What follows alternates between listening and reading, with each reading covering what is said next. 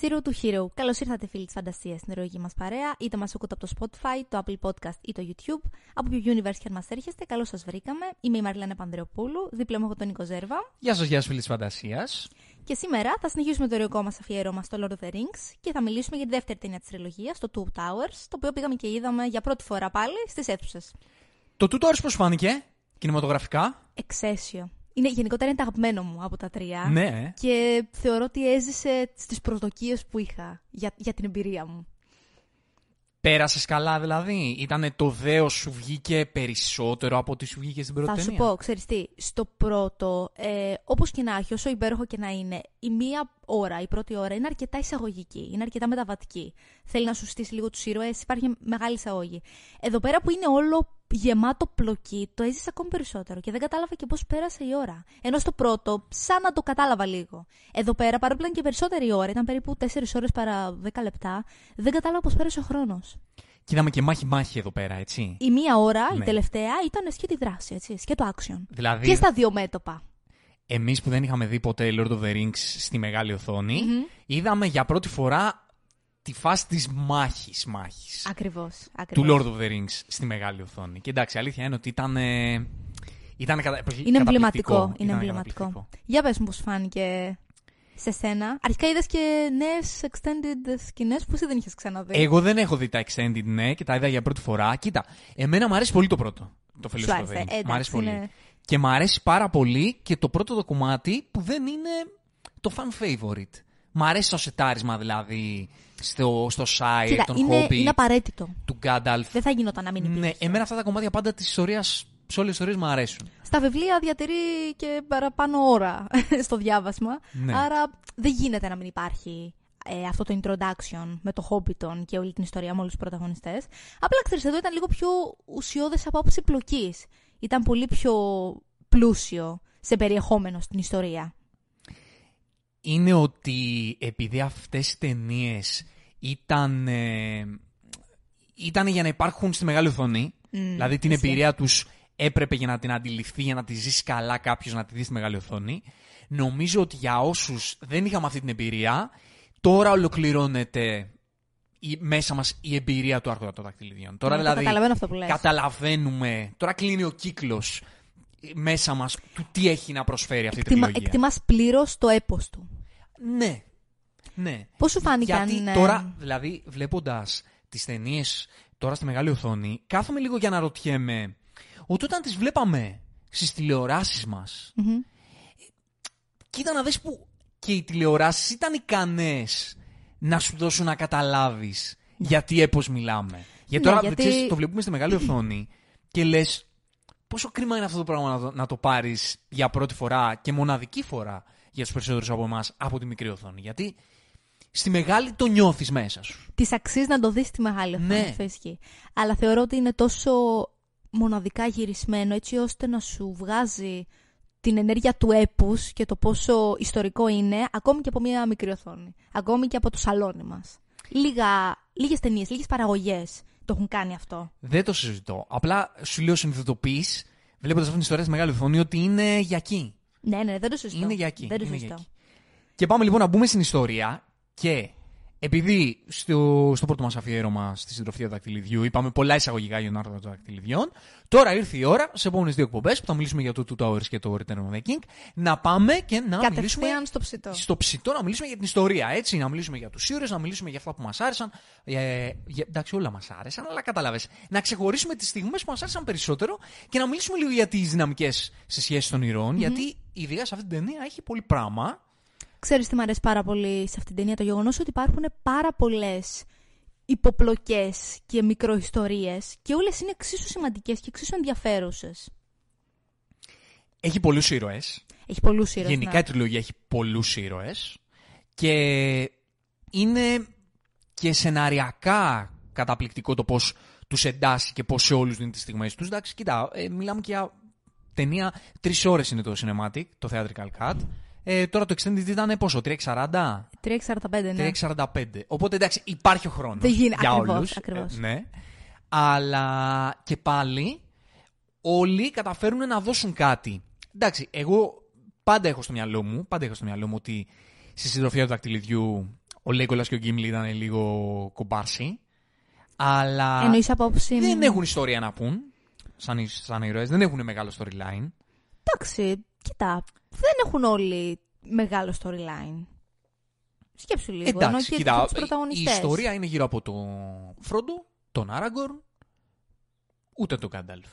Και μετά πηγαίνουμε σε άλλους ήρωες που έχουν το κομμάτι τους. Όπως ο Μπόρομιρ, ο Φάραμιρ που εδώ έχει ιστορία. Ναι, δηλαδή, εδώ όσο το έχει ιστορία. χρησιμοποιεί η ταινία, έχει ιστορία. Εδώ έχει πιο πολλή ιστορία από το επόμενο, στο οποίο έχει μεγαλύτερο screen time. Εδώ δηλαδή βλέπεις πολύ περισσότερο, νομίζω, την προσωπικότητά του. Μμμ. Εδώ βλέπουμε και τον Gollum για πρώτη φορά, το γνωρίζουμε. Το Gollum κι αν έχει ιστορία. Το Gollum είναι μεγάλο κεφάλαιο στην τριλογία αυτή. Ναι, ναι, ναι, δεν το συζητώ. Ε, δεν το και συζητώ. εμένα πραγματικά με, με αγγίζει πάρα πολύ η ιστορία του Gollum. Νομίζω ότι είναι το καλύτερο πράγμα στη δεύτερη ταινία, storytelling wise, μιλώντας. Συμφωνώ, έτσι. συμφωνώ απόλυτα. Είναι το καλύτερο πράγμα της ιστορίας. Και είναι και πολύ controversial η η ιστορία του. Είναι, είναι του- όντως. Είναι όντως. Γιατί αν έχεις έχεις ακούσει κάποιον να λέει το μισή, κάνεις το μισή. Δεν μπορείς να το μισήσεις. Είναι πολύ τραγική η προσωπικότητα. Πολύ τραγική προσωπικότητα και απεικονίζει πολλά πράγματα, πολλές ιστορίες ανθρώπων του κόσμου του δικού μας. Αρχικά αναφέρει την ψυχική υγεία των ανθρώπων. Δηλαδή, έχει ξεκάθαρα διχασμένη προσωπικότητα. Και μου αρέσει πάρα πολύ. Εντάξει, τώρα το πιάσαμε με τον Gollum κατευθείαν. Ε, μου αρέσει πολύ το γεγονός ότι έχει κάτι να σου πει η ιστορία του Gollum για το καλό και το κακό γενικότερα. Το πώς ξέρεις ένας ήρωας ο οποίος ε, έχει σφάλει. Α το αφήσουμε έτσι, στο πολύ γενικό. Γιατί δεν μιλάμε τώρα μόνο για τον Gollum, μιλάμε Ναι, για, ναι, ναι, ναι. για τι ιστορίε των ανθρώπων ε, τις οποίες αφορά η ιστορία του Gollum. Ότι έχει σφάλει στο παρελθόν, ότι έχει κάτι καλό μέσα του, αλλά η προσπάθειά του να το βγάλει αυτό το καλό αποτυγχάνει γιατί έρχεται ενάντια στην, ε, στην προκατάληψη του κόσμου γύρω του που επειδή έχεις σφάλει τον τοποθετεί Τον κατευθείαν αντιμετωπίζει. στη, σωστά. στο επίπεδο του κακού Σωστά. και δεν του δίνει την ευκαιρία Και να ξέρεις, αλλάξει. Και ξέρεις ποιο είναι το ενδιαφέρον του γεγονός Είναι ότι. λίγο ιστορία Τζόκερ αυτή. Μετά, ναι, αυτό σκεφτόμουν και εγώ εντωμεταξύ τώρα που το έλεγες. Το κακό εντωμεταξύ, ακριβώς στη φάση που, που μου λες, πρέπει να βγει απ' έξω επειδή τον προστατεύεις στην ουσία. Και μου αρέσει το πόσο ωραία το λέει και αυτό. Το γεγονός ότι ποιος ήταν αυτός που κατάφερε να σε κάνει να τρως, να επιβιώνεις, να ζεις ακόμη. Εγώ, αναφε... αναφερόμενος στον κακό εαυτό του, στον διαβολικό εαυτό του. Είναι πάρα πολύ ενδιαφέρουσα αυτή η θεματική. Έχει πολύ ζουμί. Και στο η- πώς η έτσι ιστορία του Gollum. μιλούν η μία με την άλλη. Είναι τρομερός πώς πώς το έκανε αυτό το πράγμα, αυτός ο άνθρωπος, ο Σέρκης. Δεν, μπο- δεν μπορώ να το, να το χωρίσω στο μυαλό μου πώς το κατάφερε αυτό υποκριτικά. σε όλες νομίζω τις σκηνές που, που είναι ο Gollum μέσα, ξέρεις, έχεις και λίγο σκιάζεσαι. Ναι, δηλαδή, την, το όντως. παίρνεις το horror κομμάτι της ιστορίας, το παίρνεις. Ειδικά όταν μιλάει με τον εαυτό του. Εκεί νομίζω είναι που είναι απόλυτα horror. Ναι. Εντάξει, το CGI είναι... Το πάμε και στην προηγούμενη εκπομπή, είναι εκπληκτικό. Τον συχαίνεσαι, γιατί πρέπει να τον συχαίνεσαι, Ναι, εμφανισιακά. σωστά, σωστά.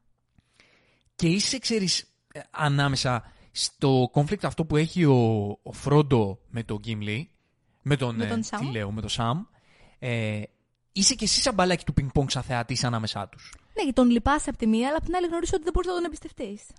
Τον λυπάσαι γιατί, ε, ξέρεις, θέλεις να του δώσεις την ευκαιρία να, να δώσει κάτι καλό, γιατί αυτός παθόν είναι. Ναι, σωστά. σωστά δηλαδή και ακριβώς. αυτός ε, ταλαιπωρημένη ύπαρξη είναι, ταλαιπωρημένη ψυχή. Και ειδικά ο Φρόντο το καταλαβαίνει αυτό. Γιατί αρχίζει ήδη και νιώθει το βάρος του δαχτυλιδιού. Άρα, βλέποντας έναν άνθρωπο ο οποίος έχει υποφέρει για δεκαετίες, εκατονταετίες από, αυτό το, από αυτό το μικρό αντικείμενο, μπορεί να τον καταλάβει ακόμη περισσότερο. Και είναι αυτό που μπαίνει στην ιστορία του Φρόντο, το γεγονός ότι η επαφή του με, το, με τον Gollum του δείχνει λίγο το τι μπορεί να πάθει ο ίδιος. Μμμ. Του δείχνει λίγο το φόβο του για το Ακριβώς. πώς θα εξελιχθεί η ιστορία του και προσπαθώντας εκείνος κατά κάποιο τρόπο να σώσει τον Gollum, αισθάνεται ότι είναι και αυτό που θα ήθελε και ο ίδιος να κάνει κάποιος άλλος για εκείνον, ξέρω εγώ, στη δική του, στη δική του περίπτωση. Αισθάνεται ότι ίσως λίγο λυτρώνει τον εαυτό του ή ίσως λυτρώνει τη φοβία που έχει, που έχει μέσα του. Και απ' την άλλη είναι ο Σαμ που το βλέπει λίγο πιο ψυχρά το πράγμα και λέει δεν μπορούμε να τον εμπιστευτούμε ρε παιδί Ναι, μου. ναι, ναι, Έχουμε και- ένα ταξίδι Και λέει, το, ξε- οποίο, Σωστά. το οποίο ταξίδι κρίνει τη μοίρα του κόσμου μας και θα βάλουμε τώρα, σε- θα μπούμε σε διαδικασία τώρα να εμπιστευτούμε ένα τέτοιο πλάσμα που ξεκάθαρα πήγε να μας φάξει τον ύπνο μας για να πάρει το δαχτυλίδι. Δηλαδή του δίνεις και αυτόν το δίκαιο του που φοβάται Και απ' την άλλη, έχεις και την πλευρά του Φρόντο που σου λέει. «Ε, εντάξει. Ξέρεις τι θα δεν σου πω. μπορούμε. Άμα, άμα τον, τον, ε, τον αντιμετωπίζουμε συνεχώς σαν μίασμα και τον κλωτσάμε και τον υποβαθμίζουμε, ε, τι περιμένουμε από αυτόν; Τι περιμένουμε; Ξέρεις τι θα σου πω. Θεωρώ ότι γενικότερα ε, αυτή η ταινία είναι η στροφή που κάνει ο Φρόντο όσον αφορά το πόσο επηρεάζεται από το δαχτυλίδι. Γιατί ενώ βλέπουμε στους περισσότερους ότι η διαφθορά του δαχτυλιδιού είναι το να θέλουν την εξουσία ή τα πλούτη ή τη φήμη ή οτιδήποτε, τη δύναμη γενικότερα, εκείνος στρέφεται απλά στο να είναι πάρα πολύ απότομος. Και επειδή σχεδόν σε όλη την ταινία αλληλεπιδρά μόνο με τον Σαμ και τον Φρόντο, τον βλέπουμε αυτό σε σχέση με το πώς μιλάει στον Σαμ. Πόσο δηλαδή αρχίζει και γίνεται επιθετικός. Άρα θεωρώ ότι δεν είναι απόλυτα μόνο η λογική του ότι δεν πρέπει να τον, αντιμετω- να τον αντιμετωπίζει έτσι τον Gollum, αλλά αρχίζει και μιλάει και το ίδιο το δαχτυλίδι. Ναι, και να σου πω κάτι, επειδή είπαμε στην προηγούμενη εκπομπή ότι είπες εσύ, ας πούμε, το, το έθεσες στο τραπέζι από, από νωρίς, ότι υπάρχει αυτή έτσι η αντίδραση του κόσμου απέναντι στο Φρόντο στην ιστορία του, του πώς ας πούμε μιλάει άσχημα στο Σαμ. Να σου πω κάτι, εγώ σε αυτή την ιστορία, σαν, σαν προσωπικότητα, σαν θεατής, εγώ από τη δική μου την πλευρά, τα βάζω περισσότερο με το Σαμ. Γιατί δεν μου αρέσει το πώς, ξέρεις, έχει έναν ελιτισμό και κατευθείαν πηγαίνει στο, στο Gollum. Δεν καταλαβαίνει τι έχει περάσει αυτή η ψυχή και το έχει στην κλωτσιά κατευθείαν. Καταλαβες. Εγώ δηλαδή παίρνω λίγο το μέρος του Φρόντο που θέλει να κάνει κάτι καλό. Κάπως να, να, να, του, να, τον, Ναι. να του φερθεί καλύτερα. Απ' την άλλη όμως, ε, εγώ τον καταλαβαίνω από την άποψη ότι δεν, το, δεν τον γνωρίζει. Μπορεί να του φερόταν όσο γλυκά και όμορφα υπήρχε και και πάλι η κακή του πλευρά να έβγαινε. Γιατί βγαίνει και πάλι. Δηλαδή, ακόμη και όταν του φέρεται καλά ο Φρόντο, βλέπεις ότι και πάλι η κακή πλευρά του, του Gollum πάει να βγει απ' έξω. Και η αλήθεια είναι ότι η δουλειά του Σαμ στη συνείδησή του είναι να προστατέψει το Φρόντο. Άρα αυτό θα το κάνει χωρίς να έχει καμία, κανένα τάκτ, καμία στρατηγική. Εγώ το λέω με τον τρόπο εκτός αυτού που συμπεριφέρεται ο Σαμ. Εγώ δεν σου λέω πιστέψει τον. Ναι, τίποτε Αλλά τον ξέρεις, βρίζει και τον προσβάλλει ναι, και τέτοια. Ναι. ναι. Δηλαδή, αισθάνομαι ότι σαν να βλέπω στη συμπεριφορά του Σαμ και του, Του κάνει bullying στην ουσία, έτσι. και του Φάραμιρ. Ο Φάραμιρ είναι ο αδερφός του Μπορομίρ, έτσι. Ναι. Γιατί Λίγο μπερδεύτηκα. Ε, και του Φάραμιρ, το πώς τον έχουν στην κλωτσιά. Και αυτό πηγαίνει έτσι σαν εικόνα το πώς άνθρωποι στις μέρες τις δικές μας, ανθρώπους χαμηλότερης τάξης, ας πούμε, ε, κάποιας άλλης φυλής, δεν ξέρω, λειτουργούν. Δεν θα πω ρατσιστικά, γιατί αυτό πηγαίνει αλλού. Ε, δεν, δεν έχει να κάνει με την ιστορία του Gollum, αλλά υποβαθμιστικά. Δηλαδή ότι εσύ είσαι κατώτερος, είσαι μίασμα, σε κλωτσάμε, σε φτύνουμε, δεν αξίζεις καν την ευγένειά μας. Ε, εγώ παίρνω αυτό από τον Gollum και γι' αυτό συμπάσχω. Δηλαδή, ναι, μεν είναι μια προσωπικότητα σχιζοφρενική, ναι, μεν έχει την ψυχική, το προβλήμα της ψυχικής του υγείας, ναι, μεν. Ε, είναι παθών βέβαια και, και είναι και λίγο θύμα του Ε, δαχτυλιδιού. εντελώς, δεν, εντελώς, είναι αναγκασ... εντελώς. δεν είναι απαραίτητος επιλογή του. Βλέπεις ότι έχει ακόμα μέσα του Το καλό. την καλή την πλευρά Προσπαθεί, που παλεύει με την προσπαθεί, κακή. Ναι, ναι, ναι, ναι. Αλλά επειδή η, κακή πλευρά, η καλή πλευρά μάλλον είναι αδύναμη και η κακή πλευρά είναι αυτή που έχει τη δύναμη και τον έχει κάνει να επιβιώσει, ε, υποτάσσεται σε αυτή. Μ' αρέσει πάρα πολύ σεναριακά το πώς βγαίνει κάθε πλευρά. Είδες, για παράδειγμα, σε μια συζήτηση που είχε με τον εαυτό του, που η καλή πλευρά εξόρκησε, ας πούμε, το κακό, όταν ο Φρόντο νόμιζε ο Γκόλουμ ότι τον πρόδωσε, που τον έδωσε στον Φάραμιρ, ξαναβγήκε η κακή πλευρά. Και μέχρι τώρα, μέχρι το τέλος δηλαδή της ταινίας, επικρατεί μόνο η κακή πλευρά. Δηλαδή έχει πάρα πολύ ενδιαφέρον το πότε βγαίνει κάθε πλευρά, έτσι ώστε να προστατεύσει τον ίδιο τον εαυτό. Και είναι αυτό το κομμάτι που, που έχουν ας πούμε αυτές τις προσωπικότητες οι λίγο αδύναμες, ότι δεν μπορούν να ζυγίσουν καλά τα πράγματα. Δηλαδή εκεί το λάθος του Gollum, ας πούμε λάθος, Είναι αφελής. είναι ότι δεν μπορεί να καταλάβει το για ποιο λόγο ο Φρόντο έκανε αυτό που έκανε. Οπότε αντανακλαστικά πήγαινε κατευθείαν στην, ε, στο να τον αντικρούσει. Ακριβώς. Στο να βγάλει την κακή του την πλευρά και στο να αντιπιτεθεί. Ακριβώς, ακριβώς. Χωρίς δεν έχει ξέρεις τη σοφροσύνη να πει ότι ξέρεις κάτι. Ε, εντάξει, αυτός όντως να σε βοηθήσει θέλει. Δηλαδή δεν στο καλό. Ακριβώς, ακριβώς, Αλλά επειδή είναι αδύναμος χαρακτήρας. Στράφηκε στην Στράφηκε μοναδική ασπίδα κατευθείαν που εναντίον έχει. του. Μμμ. Και βρήκε την ευκαιρία η κακή πλευρά, γιατί αυτό κάνουν οι κακές πλευρές. Βρίσκουν αυτή την ευκαιρία να, ε, να υπερισχύσουν. Ακριβώς, ακριβώς.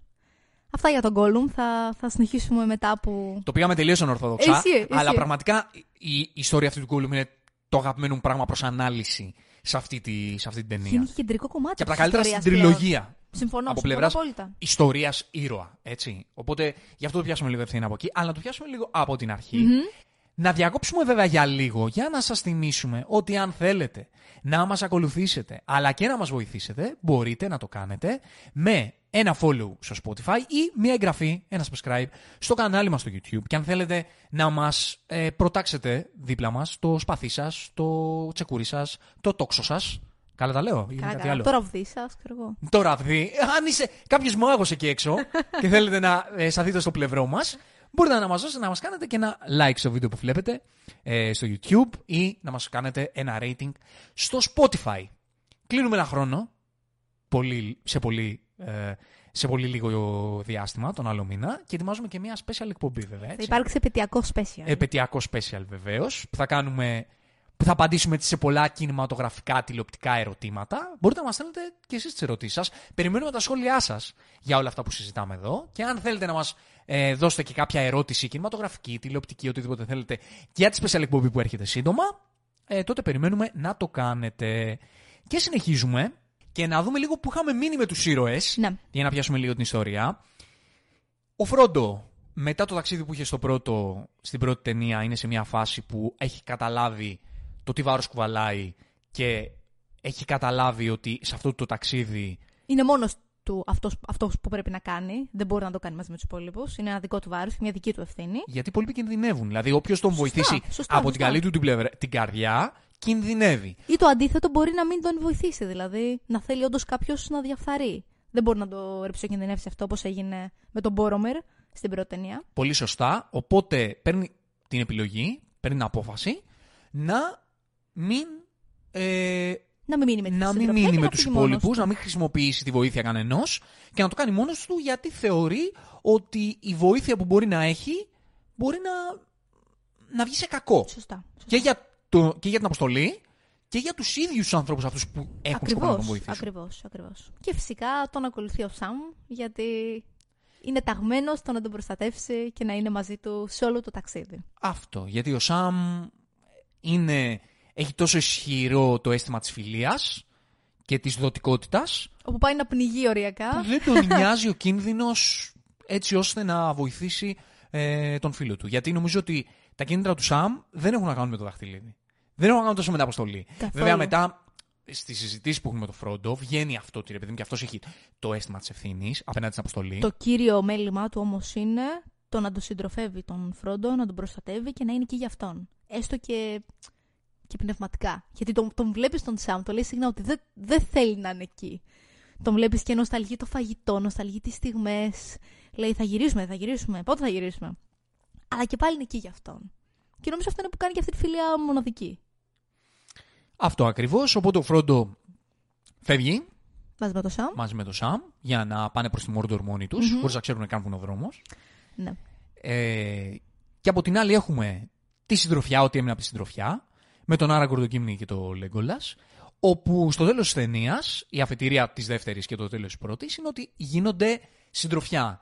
Ενω, ενώνονται έτσι ώστε να προστατεύσουν μέλη της συντροφιάς. Ακριβώς. Νομίζω ότι το σημαντικότερο κομμάτι στην εξέλιξη του Άραγκορν σε εκείνο το σημείο ήταν ο θάνατος του Μπορομίρ. Ναι, ναι, ναι, ξεκάθαρα. Όπου ήταν η στιγμή που τον έκανε να καταλάβει την ευθύνη που έχει, να καταλάβει την προσωπική του αποστολή, πέραν της συνολικής αποστολής, την προσωπική του αποστολή, το, τα προσωπικά του ε, κίνητρα ποια θα πρέπει να είναι, το να προστατεύσει και τους ανθρώπους του, γιατί μέσα από το θάνατο του Μπορομίρ, ενός ανθρώπου ο οποίος το έλεγε οι άνθρωποι μου και οι άνθρωποι μου και να τους προστατεύσω και φαινόταν η κακή του πλευρά σε αυτό το. Ε, με βάση τα κίνητρα αυτά, ότι θέλει να πάρει το δαχτυλίδι για να το πάει στη Γκόντορ. Μμμ. Αλλά για το, με το γεγονός το ότι ο Μπορομίρ πέθανε για αυτή την αποστολή, έδωσε στον Άραγκορ να καταλάβει ότι στο τέλος της ημέρας ε, το καλό θέλει και ο Μπορομίρ. Άρα το να βοηθάς τους ανθρώπους σου δεν είναι απαραίτητα το να το κάνεις ας πούμε Το να ηγείσαι.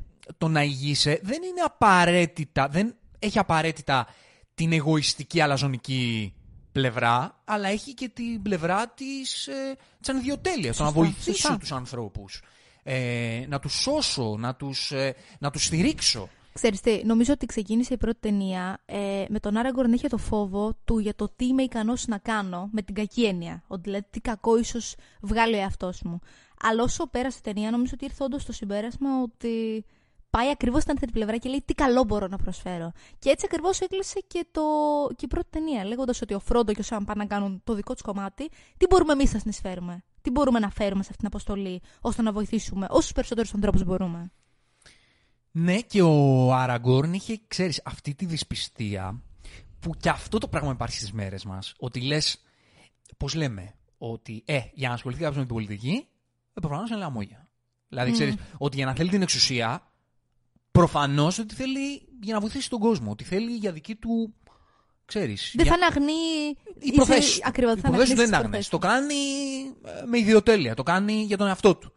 Και ο Άραγκορν, επειδή στην ιστορία υπάρχει αυτό το κομμάτι του ποια ήταν η κατάληξη τη ιστορίας του Ισίλντουρ, από τον οποίο έχει και, και ο ίδιος. Και γενικότερα των ανθρώπων. Ναι, ναι, δηλαδή, και γενικότερα των ανθρώπων. Σωστά. Αρκε... Βλέπουμε αρκετούς ανθρώπους που όντως έχουν διαφθαρεί από την εξουσία και τη δύναμη. Και αυτό είναι μεγάλο statement και για τη δική μα μας εποχή. Ότι υπάρχουν, ας πούμε, φυλές νάνοι, ξωτικά κτλ. Και, και χειρότεροι όλοι είναι οι άνθρωποι.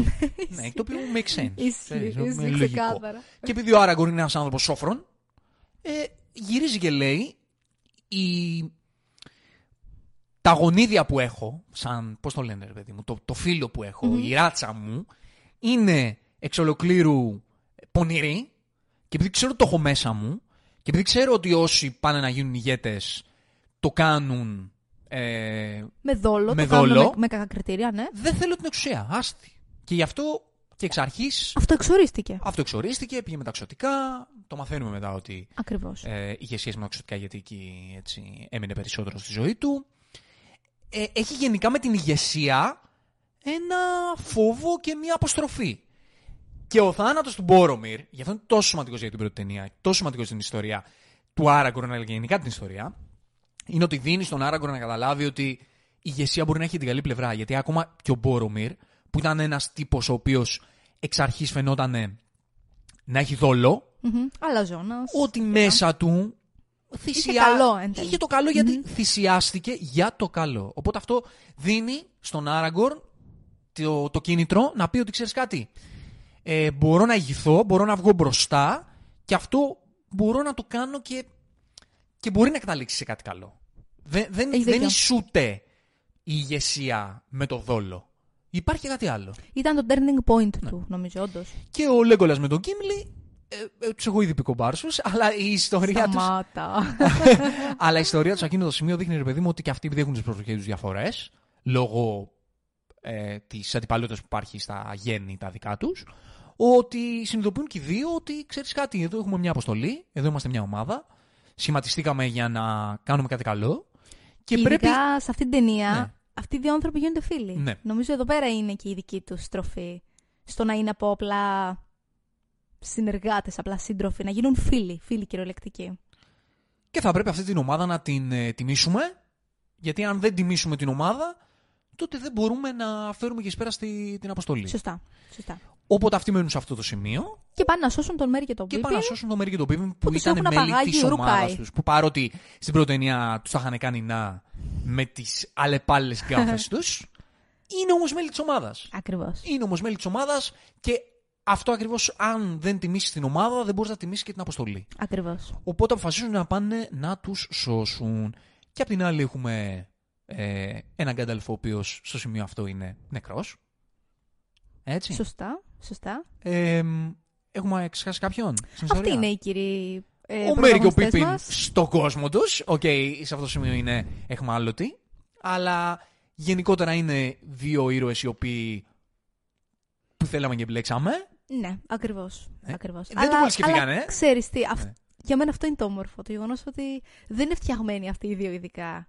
Ούτε για πόλεμο, ούτε για, για ιδιαίτερα επικές στιγμές στη ζωή τους, αλλά δείχνουν τρομερό θάρρος και ανάληψη ευθύνης σε αυτή την ταινία. Και αυτό το βλέπουμε και αργότερα όταν, ας πούμε, βλέπουν ότι οι Edge δεν θέλουν να πολεμήσουν και προσπαθούν με ό,τι έχουν και δεν έχουν να τους πείσουν, να τους δείξουν ότι δεν είναι αυτή η πλευρά που πρέπει να ακολουθήσουν αυτό που είπες. Ο Μέρικο Πίπιν δεν ήταν για αυτή τη δουλειά.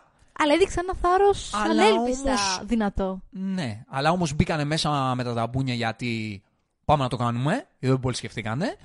Και βλέποντας στην πορεία της ιστορίας τους ότι τι σημασία έχει αυτό το πράγμα και το πώς οι άνθρωποι συνασπίζονται για αυτή την αποστολή, ότι πρέπει και εμείς να κάνουμε το, Το κομμάτι μας. μας. Ναι, ναι, Ακριβώς, πρέπει να κάνουμε το ακριβώς. κομμάτι μας. Πώς σου φάνηκε η στιγμή με τα orcs που προσπαθούν να, να αποφασίσουν ποιον θα φάνε και ποιον δεν θα φάνε. Είναι η μοναδική ίσως έτσι, αλληλεπίδραση που έχουμε με τα orcs. orcs. Ουρουκάι orcs. Ξέρεις τι, τα orcs γενικά, και αυτά έχουν ε, ένα πολύ ενδιαφέρον ε, θεματικό έτσι, point, γιατί είναι αυτοί οι άνθρωποι που λέμε στη ζωή μας, στη- στον κόσμο το δικό μας, οι Ουγγανοί, οι οποίοι ε, κινούνται με ζώδια ενστικτά, είναι υποταγμένοι στο κακό με την ευρύτερη έννοια του να μην έχουν μέσα τους καμία διάθεση να βοηθήσουν κανένα, να προσφέρουν κάτι και λειτουργούν με τα ζώδια ένστικτα της φύσης τους. Έτσι. Και σε αυτό το σημείο το βλέπουμε γιατί ε, δεν τους νοιάζει να φέρουν εις πέρας ακριβώς την αποστολή τους. Τα όρξ, έχει, έτσι, όχι τα ρουκάι. Ναι. Γιατί τα ρουκάι είναι φτιαγμένα να έχουν και μια σοφροσύνη Ναι, ναι, παραπάνω είναι για πιο να, στρατηγή στη να είναι πιο συγκεκριμένη στρατηγοί. αποστολή. Ναι, να λειτουργούν έτσι ώστε να φέρουν εις πέρας την αποστολή. Είναι, οι ρουκάι νομίζω είναι κατασκευασμένα ρομπότ Ναι, ναι, με ακριβώς, βάση ακριβώς, την ακριβώς. αποστολή από τον. ε, Και είναι και πιο απειλητική, είναι πιο τρομακτική, Σάουρο, είναι πιο Σάουρο. ικανή. Ναι. Δηλαδή, ε, στο μυαλό το δικό μου τα ρούχα είναι ρομπότ. Είναι προγραμματισμένα για αυτή την αποστολή. Σωστά, σωστά. Τα όρξ όμως. τα όρξ δεν είναι κατασκευασμένα, είναι ρομπότς. Τα, τα όρξ είναι πλάσματα. Είναι Ακριβώς, δηλαδή. ακριβώς.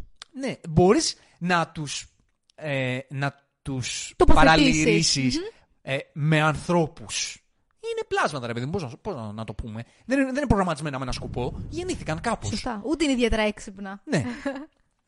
και εδώ βλέπεις α- αυτό ακριβώς ότι αυτά τα πλάσματα δεν έχουν...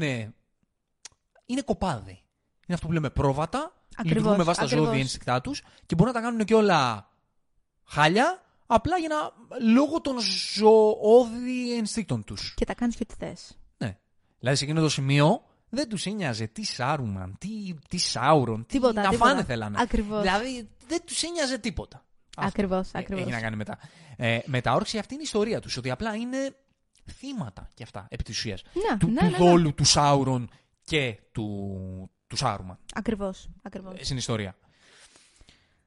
Για να Και συνεχίσουμε. αυτό, ξε- και να σου πω και κάτι Α, για άλλο. πες μου. Αυτό βγαίνει πολύ και δεν ξέρω, μην έρθετε από το σπίτι μου να, να βάρατε τις πόρτες στο Rings of Power.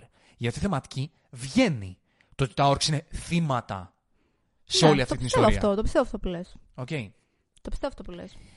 Λοιπόν, οπότε ξεκινάει η ιστορία με τον ε, Άραγκον, τον Γκίμλι και τον ε, Λέγκολας να ψάχνουν το, το Μέρι και το Πίπιν σε αυτή την αποστολή. Ακολουθούν στην ουσία περίπου μία μέρα πίσω τα όρξ και τους Ουρουκάι όπου έχουν απαγάγει τον Μέρι και τον Πίπιν. Δηλαδή τους βλέπεις και τρέχουν κυριολεκτικά για να τους προλάβουν. Ωραία. Ε, να πάμε όμως, επειδή το έχουμε ήδη ξεκινήσει, να πάμε στο Φρόντο ε, και τον Σαμ, γιατί το έχουμε ήδη αναλύσει αυτό το Ναι, κομμάτι. ναι, ναι, ναι. Όπου από εκεί που δεν ξέρανε πού να πάνε, Έκανα συνέχεια κύκλους. έκαναν συνέχεια κύκλους. Να πω σκηνοθετικά πάντως, εδώ θα μιλήσουμε μετά και περισσότερο για την ιστορία. Αλλά όλα τα reveals των ηρώων στη δεύτερη ταινία είναι καταπληκτικά από τον Jackson. Ξέρεις πώς- πώς η οθόνη βουπ, έρχεται και ζουμάρει στα, στα πρόσωπά τους. Ε, τρομερό το πώς τους, τους επανασετάρει στην ιστορία. Γιατί ξέρεις, γνωρίζει και ο Jackson ότι στις αίθουσες, ξέρω εγώ, στη δεύτερη ταινία θα γίνει πανικός. Οπότε, ε, ξέρεις, θέλει να τους δώσει Το moment. το moment για να το πανηγυρίσουν. χειροκρότημα Ναι, ναι, ναι. στο, στους θεατές.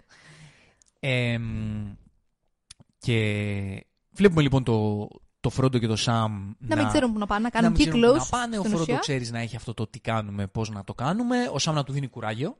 Πολύ σημαντικό. Ακριβώς. Η ιστορία ξεκινά βέβαια η ταινία με τις σκηνές του Γκάνταλφ. Ναι, ξέρεις, θέλει να μας δείξει ότι ακόμη Μας πάει δηλαδή κατευθείαν στο. νεκρό τον θεωρούμε. Ναι. Κάπως έτσι. Ε, Τρομερό το πώ, πολύ έξυπνο το πώ η ταινία σε βάζει, ξέρεις, κατευθείαν. Δεν σε ξεκινάει, ξέρω, χαλάρα, χαλάρα, αλλά με το που, που, το που πέφτουν οι τίτλοι, σε φέρνει στα γεγονότα του θανάτου του Γκάνταλφ του Γκρίζου στην πρώτη ταινία, με το You shall not pass και όλοι. και με το να πέφτει. με το να πέφτει. Επικό πλάνο. Μας δίνει και, έτσι. το, και τη συνέχεια Μμμ. της πορείας του που δεν είχαμε δει στην πρώτη ταινία. Σωστά, σωστά. Έτσι για να πούνε οι θεατές, «Ω, ω, ξέρω εγώ, α, να τι δεν είδαμε στην πρώτη ταινία. Ωραίο, ωραίο τρικάκι, σκηνοθετικό. Ε, και για να επανέλθουμε μετά στο ότι ο Φρόντο τα βλέπε στον ύπνο του Ακριβώς. και Κοίτα, στην Και ουσία το- είναι λίγο χαμένος από ελπίδα. Είναι χαμένος από ελπίδα, ναι. Σου λέει τώρα. δεν έχω ξέρει αναλάβει που όλο αυτό, πάει, τι στο καλό δεν έχει κάνω. κανέναν δίπλα του Μμμ. ε, να τον κατευθύνει λίγο πιο σοβαρά. Αυτό. Πώς, πώς θα γίνει αυτό το πράγμα που κάνουμε. Ακριβώς, ακριβώς. Και το Gollum έρχεται και λίγο σαν μάνα εξ ουρανού, γιατί ναι, μεν έρχεται για να τους πάρει το δαχτυλίδι, αλλά είναι αυτό που τους δίνει τη λύση. Σωστά, κοίτα να δεις, στην ουσία, ε, έτσι όπως το βλέπω εγώ, ήταν έτοιμος να τον σκοτώσει, τουλάχιστον να τον παγιδεύσει, να τον τραυματίσει οτιδήποτε ο Φρόντο, μέχρι που, ξέρεις, συνειδητοποιήσει ότι τον λυπάται. Και εκεί πέρα λέει, τουλάχιστον να τον αξιοποιήσουμε. Θυμήθηκε και λίγο ίσως τα λόγια του Γκάνταλφ. Ακριβώς. Γιατί βλέπουμε εδώ ακριβώς. πέρα την εξέλιξη της ιστορίας του Φρόντο. Ότι εκεί που στην πρώτη ταινία έλεγε στον Γκάνταλφ, ξέρεις κάτι, γάμο το πρέπει να πεθάνει. Ναι, ναι, γιατί Και δεν ο τον Γκάνταλφ- σκότωσε ο Μπίλμπο. ναι. Και γύρω στον Γκάνταλφ και του λέει, κάτσε, ρε, bro. Δηλαδή, δεν μπορείς να παίρνεις τέτοιες τι αποφάσεις είσαι εσύ για που τους θα, άλλους. που θα αποφασίσει ποιος πρέπει να πέσει και ποιος πρέπει να πεθάνει. Και μετά κατάλαβε εκείνη τη στιγμή ο Φρόντο, ναι, μαλακίες λέω. Ε, Όντως, Γκάνταλφ έχει δίκιο. Οπότε τώρα είναι πολύ. Ήταν ω- ωραίο για τον ήρωά του ότι τα λόγια αυτά δεν ήταν απλά λόγια που είπε ναι. Πώς βλέπεις στον κόσμο το δικό μας, λες μια συμβουλή σε ένα φίλο σου και σου λέει ναι, ναι, ναι, ναι, ναι έχεις δίκιο. πάει και μετά κάνει τα κάνει αντίθετα. ίδια. Ακριβώς. Δηλαδή, τύπου στάπε, πέρασαν από τη μία, βγήκαν από την άλλη. Όπως κάνουμε γενικά στη ζωή μας εμείς οι άνθρωποι. Ότι Σωστά, ακούμε σωστά. μια συμβουλή ή βλέπουμε μια ταινία και λέμε Α, τι ωραία.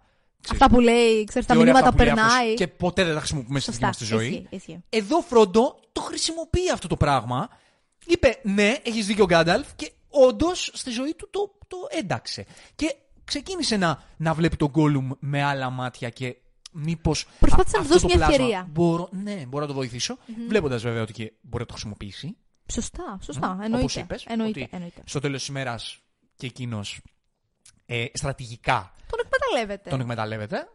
Πολύ ωραία. Και ξεκινάνε το ταξίδι γιατί και ο Γκόλουμ σε εκείνο το σημείο προφανώς λέει ε, δεν Ο έχω άλλη οποίος- επιλογή. Ο οποίος Γκόλουμ δεν είμαστε σίγουροι ποια πλευρά είχε στο μυαλό του ε, εκείνη τη στιγμή, αλλά όταν γύρισε και του είπε ο Φρόντο ότι θέλουμε να μας πας ε, στη μαύρη πόρτα, λέει: Όχι, λέει, δεν, δεν θα σας πάω κεντρικά-κεντρικά να σας δύο σάωρο, γιατί μπορεί να σας πάρει, να πάρει το πολύτιμο, λέει: Θα σας πάω από έναν μυστικό δρόμο. Άρα ξέρεις, έχει και αυτός ήδη τη στρατηγική του. Ακόμη και αν δεν ξέρεις ποια πλευρά επικρατεί. Μμμ. Ε, και μετά στο πώς πηγαίνουν ε, εκεί μέσα από τους βάλτους, Μμμ. που πάει, πέφτει μέσα, ξέρω εγώ, ο Που τον Φρόντο, σώζει. Που τον σώζει. Τον σώζει μήπως για το δαχτυλίδι.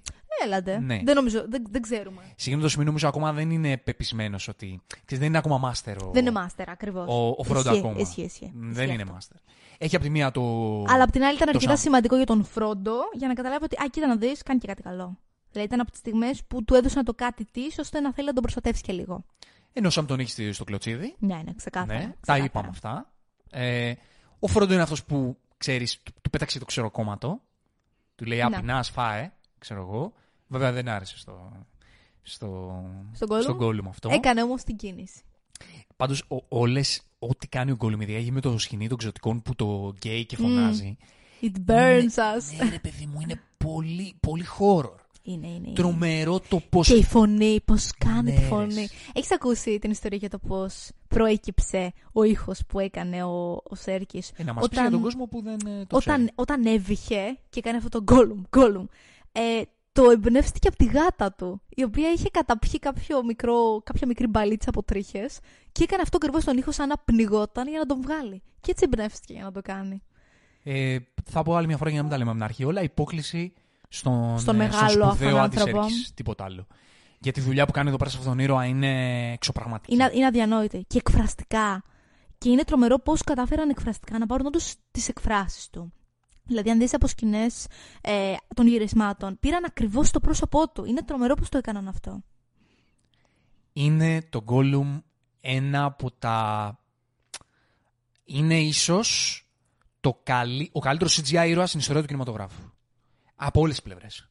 Από, πλευρές, από πλευρά τεχνική, από πλευρά στο, ε, story, ε, α, story-wise. Είναι ο καλύτερος CGI ήρωας για μένα ever. Και έχει, Στα ένα, πάντα και του. έχει και ένα πάρα πολύ ολοκληρωμένο ταξίδι. Μπορείς να, περι... να δεις τα πάντα σε αυτή την Τραγικό ιστορία. ταξίδι. Τραγικό, το Τραγικό ταξίδι του. Από την αρχή μέχρι Και το αυτό τέλος. που δεν το βλέπουμε εμείς, που έχει να κάνει με το, με το ξεκίνημά του. Ε, Θα το δούμε. Ναι, θέλω να πω ότι δεν το βλέπουμε Ακόμη ναι, γραμμικά. δεν το γνωρίζουμε. Ναι, ναι, δεν το ας πούμε. ξέρουμε σε εκείνο το Μμμ, σημείο. μμμ. Ε, είναι, ε, είναι ένα πράγμα ε, συγκλονιστικό. Μοναδικό, καταπληκτικό, μοναδικό. Αναμφίβολα. Και συνεχίζουν αυτοί λοιπόν ε, το ταξίδι τους εκεί στους Βάλτους, περνάνε Και ταυτόχρονα έχουμε το ταξίδι του Λέγκολα, του Άραγκορν και του, και του Γκίμλι, που σε ένα, από ένα σημείο και μετά περικυκλώνονται από τους στρατιώτες του Εόμυρ, ο οποίος είναι ο ανιψιός ε, του Θέοντεν, του βασιλιά του Ρόχαν. ο Μπούτσερ. Όχι, το, το μπέρδεψα. Ο Μπούτσερ, έχεις δίκιο, Ναι, ναι. μπερδεύτηκα, Σκέφτηκα ναι. κάποια στιγμή μήπως είναι ο Φάραμιρ γιατί τους μπερδεύω. Όχι, όχι, Ναι, δίκιο, ναι, είναι ο μπερδεύω λι- Μπούτσερ. Ναι, γιατί και εγώ με τα, με τα ονόματα λίγο τον μπερδεύω. με το Ναι, λόγο. ναι, είναι Δεν ξέρω όλα, την είναι όλα λίγο οικειότητα. παρόμοια. Ναι, σκάλωσα λίγο, μήπως είπα Όχι, όχι, χαζομάρα. όχι, μη μου ανησυχείς, μη μου Ναι, ναι, ανησυχείς. όλα καλά. ε, ένας Μπούτσερ, ένας Καρλ Ούρμπαν στον πιο, ξέρω εγώ, ε, μελιστάλαχτο, πιο. Ναι, είναι λίγο πιο βανίλια Ναι, εδώ. αυτό, ναι, ναι, ναι. Ρόλο της καριέρας του. Αλλά έχει και πάλι έτσι ένα έπος, ρε παιδί μου, η προσωπικότητά Τέλειος, του. τέλειος, είναι τέλειος. υπέροχος. Δεν, δίνει, δεν λέει πολλά. Στην Όχι, ιστορία. όχι. Λίγο πολύ. Πες, πες. Έχουμε δει βέβαια πιο πριν τη φάση με τον, ε, με τον θείο του. Ο θείος του είναι. Θυμάμαι πάλι. Ο θείος του είναι ο Θέοντεν, είναι ο βασιλιάς του Ρόχαν και αυτή τη στιγμή είναι μαγεμένος στην ουσία από τα ξόρκια του Σάρουμαν. Είναι σε μια κατάσταση σαν να, σαν να κοιμάται, σαν να. είναι μαγεμένος, ας πούμε απλά. Έχει δίπλα του και έναν κακό σύμβουλο, ο οποίος είναι και αυτός από τον Σάρουμαν, τον ε, Γκρίμα. Ο οποίος είναι, ξέρω εγώ, με το που τον βλέπεις, λες να είναι ένας βίλαν. Ναι, ξεκάθαρα, ξεκάθαρα. Ναι, είναι το δηλαδή πιο 38 παράδειγμα. ναι. δηλαδή τι που θα πρέπει να τον δούνε όταν πήγε στο κάστρο πρώτη φορά. Ακριβώς. Εσύ αφή, φύγε. Ακριβώς, Αφού σε βλέπουμε από τη ακριβώς. μούρη μας, δουλεύει. δηλαδή. Ακριβώς. Ναι, είναι λίγο προφανές, αλλά έτσι είναι στα παραμύθια. Έτσι πρέπει να είναι. Ισχύει. Ε, και κοίτα να δεις. Στην ουσία, εδώ πέρα έχουμε, το... έχουμε την πλοκή του ότι ο Έομερ προσπάθησε όντως να ξυπνήσει με κάποιο τρόπο ε, τον Θέοντεν επειδή είχε πεθάνει ο γιος του, πάλι από μάχη από όρξ. Ε, ο Θρέοντεν, αν θυμάμαι καλά ότι ήταν το όνομά του. Ε, και ο Γκρίμα, στην ουσία τον εξορίσει. Λέει και καλά με, με διαταγή του βασιλιά, αλλά στην ουσία ο Σάρουμαν και εκείνος κάνουν κουμάντο. Και εξορίσουν λοιπόν τον Έομερ και όλο το στρατό του από το Ρόχαν. Και έτσι λοιπόν ο Άραγκορν, ο Γκίμλι και ο Λέγκολας τους, πε, τους πετυχαίνουν στο δρόμο, ενώ έφευγαν από το Ρόχαν. Νομίζω το πλάνο γενικά του Σάρουμαν σε αυτό το σημείο ήταν τύπου για να μην μπούμε με το Ρόχαν σε ευθεία μάχη. Ισχύει. Στο Ας τους, ξεκίνημα ας τους της έχω κατεστραμμένους δράσης. εντελώς. Ναι, ας τους φάω από μέσα. Μην, μην, μην παλέψουν καν. Έτσι ώστε να μην Ισχύει. μπούμε σε διαδικασία καν να παλέψουμε. Δηλαδή το Ισχύει, πρώτο, ισχύει αυτό. το πρώτο κάστρο να πέσει άνετα. Έτσι, έτσι, να μην τίποτα. δυσκολευτούμε. Ακριβώς. Ωραίο ακριβώς. πλάνο, σωστότατο. Σωστό. Ισχύει, πολύ σωστό. Σωστό. Ε, μ, μου άρεσε πάρα πολύ η στιγμή που πάμε να πούμε τώρα, στην οποία στην ουσία ο Έομερ τους ανακοινώνει ότι όσους Ουρουκά είδαν, τους σκότωσαν και τους έκαψαν. Και βλέπεις την απόλυτη. το να χάνουν την ελπίδα τους. Είναι τόσο απίθανο να βλέπεις τρεις ώρες όπου μέχρι τώρα τους έχουμε δει με απίστευτο θάρρος και, και σθένος και δύναμη και να είναι ενωμένοι. Να χάνουν κάθε ελπίδα.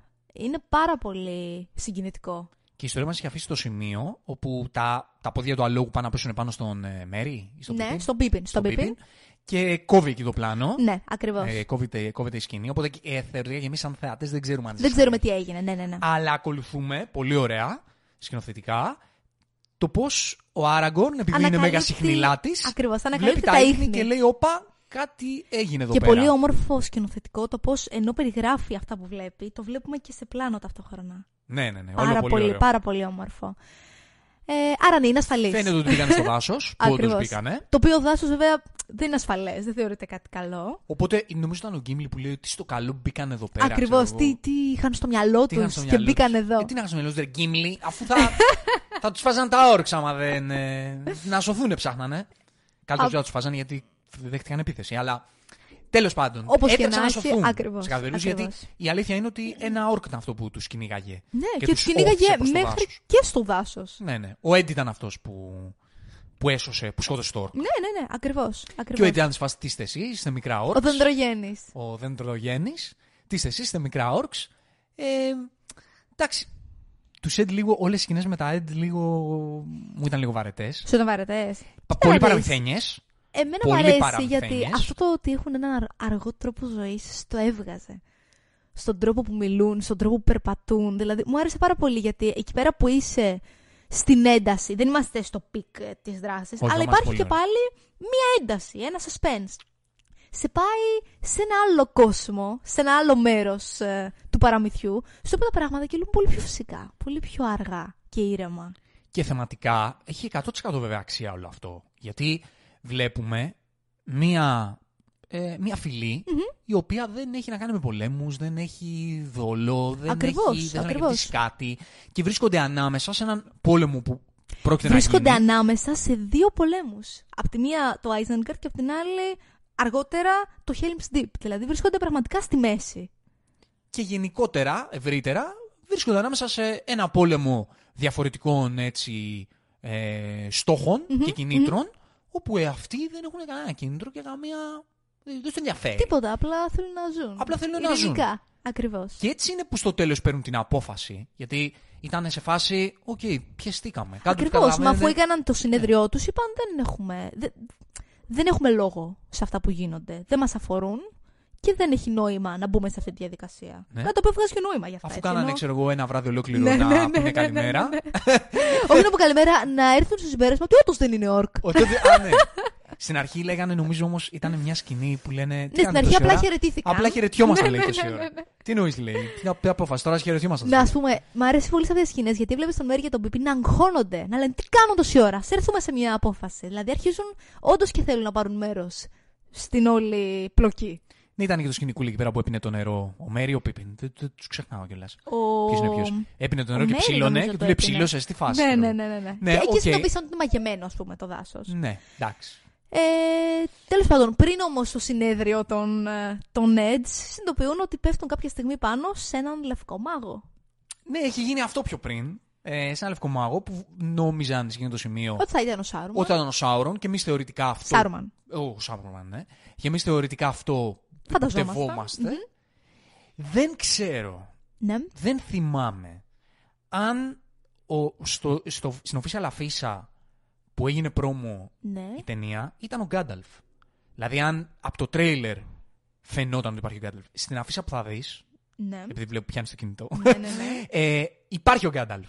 Δεν ξέρω αν αυτή ήταν η official αφίσα που έγινε πρόμο η ταινία. Δεν ξέρω αν η ταινία δηλαδή είχε πει στους θεατές από πριν ότι ξέρεις κάτι, θα έρθει ο Γκάνταλφ Δεν πάλι. νομίζω να το έκανα. Δεν το- Πιστό δεν το καλό. ξέρω. Μου φαίνεται Για να είμαι απίθανο. ειλικρινής. Θα πρέπει να το είχαμε ψάξει για να Βέβαια, κάνουμε βέβαια απ' την την άλλη, επειδή τα βιβλία υπήρχαν, ίσως και να το έκαναν.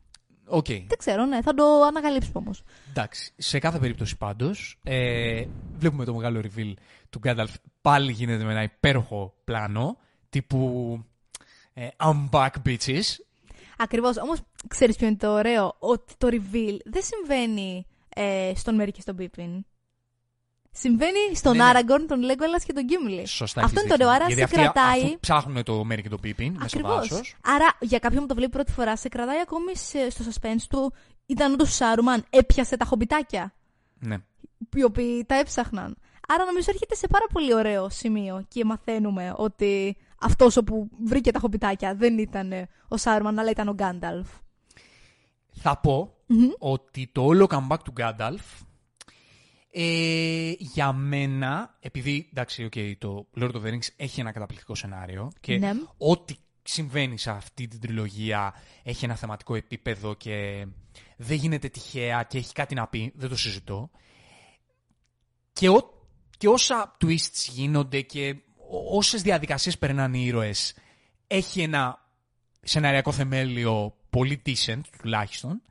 Εδώ το όλο comeback ήταν πολύ αφηρημένο. Κοίτα, στην δεν ουσία, καταλαβαίνεις Τον έφεραν στη ζωή για να βοηθήσει την αποστολή. ποιος Δεν- τον έφερε στη ζωή; Α, αυτό εννοείς αφηρημένο. Ναι. δηλαδή θέλω, θέλω να πω ότι, ok, okay, κάποιος που διαβάζει τα βιβλία, ίσως να μπορεί να, ξέρω εγώ, να αντιληφθεί πολύ καλύτερα τον τρόπο με τον οποίο ο Γκένταλφ επέστρεψε και με ποιες συνθήκες και τι ακριβώς έγινε μετά και πώς άλλαξε. Και... Γιατί τον βλέπουμε και, σε- και σκηνοθετικά και σεναριακά ότι ε, ξέρεις, στην αρχή δεν πολύ θυμάται, δεν ναι, πολύ ναι, ναι, στην καταλαβαίνει. αρχή ήθελα να το αναφέρω αυτό. Έχει ενδιαφέρον το πώς είναι λίγο διαφορετική η προσωπικότητά Ναι. του. Δηλαδή από τη μέση και μετά αρχίζει και αποκτά. Και λέει, Α, ναι, ήμουνα ο Γκάνταλφ, ε, ο γκρίζος. Και σαν τώρα να, είμαι σαν ο να- λευκός. σαν να αναγεννήθηκε. Ναι. Ωραία. Εγώ θα πω ότι για... σε επίπεδο παραμυθιού, τέλειο. Γενικά αυτό το καλό έχει το Lord of the Rings σαν ιστορία, ότι επειδή είναι παραμύθι, επειδή είναι ένα βαθύ παραμύθι, τότε Ναι, είναι. ε, αυτές τις συνθήκες μπορεί να τις δικαιολογήσει το ύφος της, ε, της ιστορίας. Απλά εγώ σαν θεατής, ειδικά το 2023 που το ξαναβλέπω, μου χτυπάει σαν ότι είναι κάτι, ξέρεις, ε, ξαναγεννήθηκε. Τελεία. Ξέρω εγώ αυτό. Μην το ψάχνεις. Απλά ξαναγεννήθηκε γιατί είναι μάγος και μπορεί. Αυτό. Κοίτα να δεις. Πρόκειται, όπως και να έχει, πρόκειται για ένα φανταστικό κόσμο που είναι, έχει μέσα μαγεία. η ιστορία μας λέει αυτό, το ότι στάλθηκε πίσω για να εκπληρώσει την αποστολή του. Κοίτα, άμα το πάμε σεναριακά, πώς θα το πω τώρα, δομικά τεχνικά. Γιατί Όταν- να το κάνεις αυτό; Όχι, ναι, ναι, ρε παιδί μου, κουβέντα να γίνεται. Γι' αυτό. Το, γι αυτό. Για έναν άλλο λόγο. Πες δεν, λέω μου, ότι, πες μου. δεν λέω ότι θα, θα υποβαθμίσω το, το σενάριο Το του. ξέρω Άρα αυτό, θα εντάξει. τελειώνει με βάση αυτό. Σου λέω όμως, κρίνοντας ένα σενάριο, όποιο και αν είναι αυτό, μια ιστορία που πρώτη φορά θα διαβάσεις, ε, θα έρθει μπροστά στα μάτια σου και θα τη δεις και θα τη διαβάσεις. Ότι όταν κοροϊδεύεις το θεατή με ένα twist τύπου αυτός πέθανε, όταν τον ξαναφέρνεις, πρέπει να έχεις. να συνδέεται αυτό το πράγμα για ποιο λόγο έγινε. Να, βγάζει, να make sense. Πώς το λένε. Εδώ πέρα γίνεται απλά επειδή είναι μάγος και μπορεί. Είναι λίγο απότομο. Κοίτα να δεις, ε, δεν έχω ιδιαίτερη γνώση όσον αφορά στα βιβλία, στο πώς λειτουργεί Ούτε και εγώ. το γένος των μάγων. Και δεν θέλω να το πάω εκεί. Γιατί Αλλά- μιλάμε τώρα. Βλέπουμε τις ταινίες εμείς τώρα. Δεν μας ενδιαφέρει τι είναι στα βιβλία. Σωστά, σωστά. Όμως, όπως και να έχει, σίγουρα ε, ε, θέλει και πάλι να περάσει το μήνυμα πάντα του καλού. Του γεγονότος ότι το καλό επικράτησε το κακό. Δεν το συζητώ.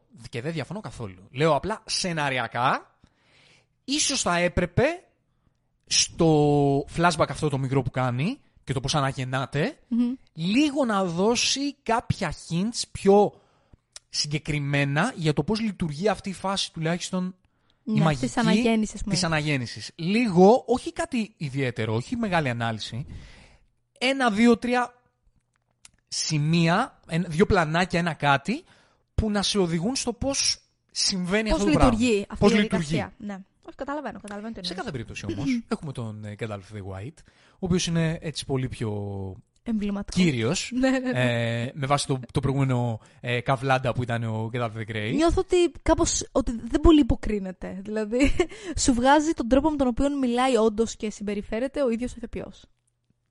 Ναι. Σε, στην πρώτη ταινία λες. Όχι, για τη δεύτερη Για τη λέω. δεύτερη. Ναι. Εντάξει, ο Σερίαν δεν είναι. Έλα, είναι κύριος. Είναι κύριος, Είναι αλλά. κύριος. Περίμενε. Ο Σερίαν είναι κύριος, αλλά δεν είναι καθώς πρέπει. Είναι. Είναι τζόβενος. Δεν ξέρω, εμένα, εμένα, εμένα μου Πήγαινες σε έβγαλε... επιδείξεις μόδα, κάνει, ράνει. Θέλω να πω ότι είναι αλέγκρος άνθρωπος. Είναι. Είναι ο Τι τύπος αλέγκρος που είναι; θα πας για ποτό μαζί του και θα κάνετε νύχτα και θα. δεν θα... Αυτό ισχύει. Ναι, ξέρεις, και θα γελάς και θα περάσεις Αυτό γαμάτα. ισχύει. Απλά δεν ξέρεις- είναι ο, ο, ο Κόνερι που λέγαμε όχι, όχι, όχι. στην προηγούμενη Όχι, ταινία. όχι, εντάξει. Είναι Αυτό ένας ισχύει. Αυτό ισχύει. Πιο αλέγκρο άνθρωπος. Δεν είναι τέτοιο τύπου. Ε, σε κάθε περίπτωση. Όπως και να έχει, ενημερώνει. Έχουμε έναν Γκένταλφ ο οποίος πλέον είναι πολύ περισσότερο εικόνισμα.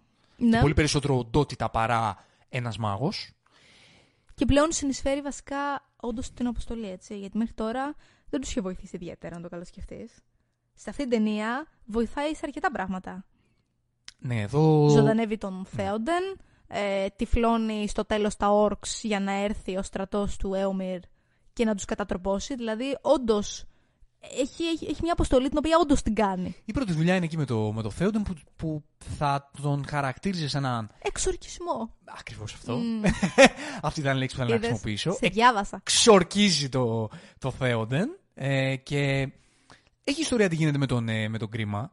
Που Στην ουσία Ο Θέοντεν θέλει να τον δηλητηριάζει, ναι. Δηλητηρίαζε τον βασιλιά. και ο Άραγκορ είναι αυτός. Ναι, ο αυτός οποίος του είναι. λέει, ξέρω εγώ. Ε, δεν αξίζει. Εμείς δεν, έχει είμαστε νόημα. αυτό. Μμ. Ξέρω, αν θέλουμε να διαχωρίσουμε τους εαυτούς μας από το κακό, εμείς δεν μπορούμε να λειτουργούμε έτσι. Μου Παρότι αρέσουν- ξέρουμε ότι αυτός τώρα θα πάτρεξει στο Σάουρμαν. Ακρι- ακριβώς. Δηλαδή- Και θα τους πει τα μυστικά, που το, το, το, αυτό το κάναμε. ναι, αλλά δεν είμαστε δεν τέτοιοι. είμαστε τέτοιοι εμείς. Τώρα, εγώ βέβαια σκέφτομαι την στιγμή, βάλτε ένα μπουντρούμι, ρε. Εντάξει, να μην το σκοτώσεις. Βάλτε τον φυλακή. Ναι. Μην τον αφήσεις να πάει να τρέξει στο Σάρουμαν. Αλλά τέλος πάντων, εντάξει, ok, whatever. Όπως και να έχει, μου αρέσουν αυτές οι μικρές στιγμές όπου δίνουν στον Άραγκορν Αυτό. αυ- αυτό που Αυτή είναι. τη χρησιμότητα είχε. Ναι. Όλο αυτό. ναι. Ότι ο Άραγκορν είναι ο απόλυτος ηγέτης του λαού. Και στρέφει λίγο και σε αυτή την ε, φιλοσοφία των ίδιων των Θεόντεν. Γιατί βλέπουμε σε αρκετές στιγμές της ταινίας τον Θεόντεν να χάνει κάπως την πίστη του, την ελπίδα του, να είναι λίγο πιο απότομος. Και πάντα ο Άραγκορν είναι αυτός που τον φέρνει λίγο στη σωστή πορεία. Μμμ. Εντάξει, γιατί ο Θεός δεν είναι για αυτός. Έχει περάσει πολλά. Ναι. Ε, είναι ένας... Τώρα ξαναζωντάνεψε. Ναι, είναι ένας άνθρωπος κι αυτός ο οποίος ε, είναι στη μέση αυτού του πράγματος και θέλει να προστατεύσει τους δικούς του και ψάχνει να βρει τον τρόπο. Και είναι αυτό ακριβώς. Θα ήθελα να συζητήσουμε λίγο πώς φαίνεται η, η στρατηγική του; Γιατί γύρισε και λέει: Θα μας επιτεθούν από δύο πλευρές. Δεν ρισκάρουν να πολεμήσουν οι άνθρωποι μου. Θα πάμε στο, στο Helm's Deep που είναι το οχυρό μας. Ολόσωστο. Σου φαίνεται όλο σωστό. Γιατί όχι; Ξέρω εγώ γιατί εκεί κατέληξαν να είναι πολύ πιο εκτεθειμένοι. Εκτεθειμένοι γιατί ήτανε; Επειδή στρατηγικά στα σημείο ήρθαν από παντού. Ήρθαν από τη μία ε, οι Όρξ, ήρθαν οι Ουρουκάοι, δηλαδή. Ναι, τα τύχη όμως. Δηλαδή θέλω να πω ότι ναι, μεν. Θεωρητικά ναι, γι' αυτό πήγαν. Ναι, αλλά μεν, εν αλλά- τέλει δεν βοήθησε και κάπου. Δεν ξέρω, δηλαδή θεωρείς ότι άμα μένανε εκεί θα ήταν καλύτερα τα πράγματα, γιατί εκεί δεν είχαν καν ε, Για οχυρό. μένα αυτό που θα έπρεπε να κάνει όντως είναι να αφήσει την, ε, την, ε, τον εγωισμό του και εξ αρχής να ζητήσει βοήθεια. Ναι, εντάξει, πέραν. Και να πέραν μείνουν αυτού. εκεί. Γιατί υποτίθεται εκεί πέρα πήγαν ως φυγή. Δεν πήγαν για να πολεμήσουν. Δεν πήγαν και θα πούν: Ωραία, θα είμαστε έτοιμοι για πόλεμο στο οχυρό. Είπαν: Θα πάμε να προστατευτούμε για οπουδήποτε έρθει. Να, Ε, να ξέρω αν θα έρθει κρυφτούμε. όμως. Εντάξει. Ήξεραν ότι θα έρθουν. Απλά ξέρεις, δεν, δεν προετοιμάστηκαν γι' αυτό. Έδωσαν όπλα απλά στα 10 χρόνια και είπαν: Ωραία, είμαστε έτοιμοι. Ναι, πρέπει Κα- να ζητήσει κατάλαβες. βοήθεια, αλλά ξέρεις, είναι αυτό. Αυτό βγαίνει σε, σε αυτό το κομμάτι της ιστορίας, το γεγονός ότι πώς λειτουργούν. Τώρα, εδώ δεν είναι μόνο άνθρωποι, βέβαια. Το πώς λειτουργούν οι άνθρωποι, ότι ξέρεις, δεν έχουν. Δεν είναι ενωμένοι πολλές φορές. δεν δηλαδή, είναι σωστό. ναι, αλλά εσείς που τότε δεν ήρθατε και τότε που μας Ακριβώς, είπατε αυτό ακριβώς. και μας έχετε ξεχάσει. Υπάρχει αυτό το χάσμα επικοινωνίας πολλές φορές που ε, διαιρεί τους ανθρώπους και δεν τους ε, κρατάει ενωμένους, οπότε και στα δύσκολα ε, Δεν ζητάς βοήθεια. Δεν, ο, ο εγωισμός σου δεν σε αφήνει να, να ζητήσει βοήθεια. να ζητήσει βοήθεια. Αλλά καθαρίζει. Να πούμε, ο- να ναι. πούμε πάντως ότι ήταν ε, εξαιρετικές οι ατάκες του Θέοντεν όταν αρνούνταν τη βοήθεια. Δηλαδή θυμάμαι όταν τον, ε, τους ζήτησε ο Άραγκορν που λέει ας ζητήσουμε βοήθεια από την Γκόντορ. Που του λέει πού ήταν η Γκόντορ όταν θέλαμε βοήθεια εκεί και όταν θέλαμε βοήθεια εκεί. Μου φάνηκε τόσο όμορφο το πώς έδειξε αυτό το χάσμα ανάμεσα στα βασίλεια των ανθρώπων. Και, Ε, εξαιρετική και πάλι η θα πω- ερμηνεία του. Κα- Φυσικά. Και πάλι θα πούμε σε αυτό ότι πάλι συνδέεται Μμμ. με το πώς λειτουργούν οι άνθρωποι γενικότερα. Το ότι, ξέρεις, πάντα υπάρχει το, το παρελθόν στη μέση. Ναι. Δηλαδή, ναι, ναι, ναι, ναι. κάνε κάτι γι' αυτό. Ναι, αλλά αυτός είχε κάνει αυτό τότε. Ακριβώς. Ε, ξέρεις, πάντα μπαίνει το... Παρότι υπάρχει κάτι ξεκάθαρα σωστό να κάνεις, βάζεις στο, στο μυαλό σου ότι ναι, αλλά αυτός είναι έτσι. Ναι, αλλά αυτός έκανε αυτό. Ακριβώς. Άσε ρε τι ήταν γιατί δεν ήταν. Πάμε τώρα να σωθούμε. Ακριβώς. Κάνουμε, δίνουμε μια μάχη. Υπάρχει ένας σκοπός. Ε, προτιμάς να πεθάνεις επειδή απλά είσαι. Έκανε αυτός τότε αυτό. Αυτό ξέρεις. περνάει πολύ γενικά σε αυτή την τριλογία. Προσπα... Όντως δηλαδή προτιμούν να πεθάνουν από το να ζητήσουν βοήθεια. Ναι, γιατί έτσι λειτουργούν οι άνθρωποι. Δηλαδή, θέλω να πω Ακριβώς, ότι ακριβώς. δεν είναι και πολύ. Και μου αρέσει Πολύ πάρα μακριά από την πολύ πραγματικότητα αυτό. το, το πώς έγινε αυτή η στροφή. Γιατί για παράδειγμα αρνήθηκε να ζητήσει βοήθεια και από τα ξωτικά. Επειδή τα θεώρησε, ξέρεις, ψηλομύτικα και ανώτερα και ότι δεν θα έρχονταν και έχουμε κακό παρελθόν. Και ήταν ο ίδιος ο Έλροντ, ο οποίος μέσα από τα λόγια της Γκαλάντριελ εκεί προς το Η τέλος. Γαλάντριλ ήταν αυτή που. Ναι. Η Γκαλάντριελ απλά του είπε ότι ξέρεις, ας αφήσουμε τις ε, τις διχόνοιέ μας με τους ανθρώπους. Αλλά ο Έλροντ ήταν αυτός όπου ξέρεις, κάλεσε τα ξωτικά και τον ε, στρατηγό του, τον Φελ, Φέλγκορ, Φέλντορ νομίζω. Ε, και πήγαν να βοηθήσουν. Θέλω να πω, όντως το high road δεν το πήραν τελικά οι άνθρωποι, το πήραν τα εξωτικά. Τα οποία δεν έχουν καλό όνομα σε αυτό το τομέα. Εντάξει, ναι. Τα ξωτικά κατάλαβαν μέσα από το μέσο του, του Elrond ότι επειδή όλοι είναι για την πάρτη τους. Ξεκάθαρα. Έτσι είναι αυτή. Ξεκάθαρα. Έτσι είναι σε αυτόν τον κόσμο. Έτσι ξεκινάει. Αυτή είναι η αφατηρία. Τα οι νάνοι, ξέρω εγώ, τα πλούτη για την πάρτη. Όλοι είναι τους. κοσμάρα. Ναι, Όλοι ναι, ναι. είναι για, τους, ε, για μας, εμείς για μας και επειδή άμα προσπαθούμε να βοηθήσουμε κανέναν άλλον ή αν προσπαθήσουμε να έρθουμε σε συνεννόηση με κάποιον άλλον να μας τη φέρει ή ότι θα λέει για αυτό τα δικά του, για πάρτι μας και τελειώνει η ιστορία. Σωστά, σωστά. Και όλη η εξέλιξη της ιστορίας της τριλογίας είναι το πώς αυτός ο διαιρεμένος κόσμος ενώνεται απέναντι στο, στον κίνδυνο και βοηθάει εν τέλη ο ένας τον άλλον ένας τον παρά άλλον, τις διαφορές που ακριβώς. είχαν όλα τα, τα Προηγούμενα προηγούμενα χρόνια. χρόνια. Οπότε τώρα είμαστε... ε, Όποτε ο Θεόντεν παίρνει το λαό του και πάνε ε, στο Helm's Deep, στο χειρό τους. Να πούμε λίγο για το παρένθεση για τη φασούλα με τον Αραγκόρν. Ποια είναι η Η φασούλα. φασούλα με τον Αραγκόρν ήταν ότι μας τον ε, πούλησαν λίγο νεκρό. Αυτό είναι. Ναι, αυτό είναι σε αυτό το σημείο. Έχεις... Είναι σε αυτό Μας το το- σημείο. Είναι στο σημείο που... Όχι, κάνουν- δεν είναι σε αυτό το σημείο. Μετά Έχουν είναι. φύγει, ναι. Και ενώ πηγαίνουν στο Helm's Deep, τους επιτίθενται orcs ε, με τους λύκους. Οκ. Εκεί πέρα υπάρχει μια πολύ ωραία μάχη. Όπου εκεί πέρα, μετά από τους και μετά, ένας λύκος σπρώχνει στην ουσία τον Άραγκορν στον κρεμό και τον θεωρούν νεκρό. Και ο Άραγκορν μετά πάει και τους βρίσκει στο. Ναι. Λέγε στο πώς Helm's ανοίγεις Deep. τις πόρτες. Ε, ε, Τι Τι πλάνο. Τι πλάνο. Τι πλάνο. ε, Τι πλάνο, πραγματικά. εντάξει, δεν ξέρω πόσοι μπορεί να το έφαγαν τότε. Αυτό σκηνοθετικά.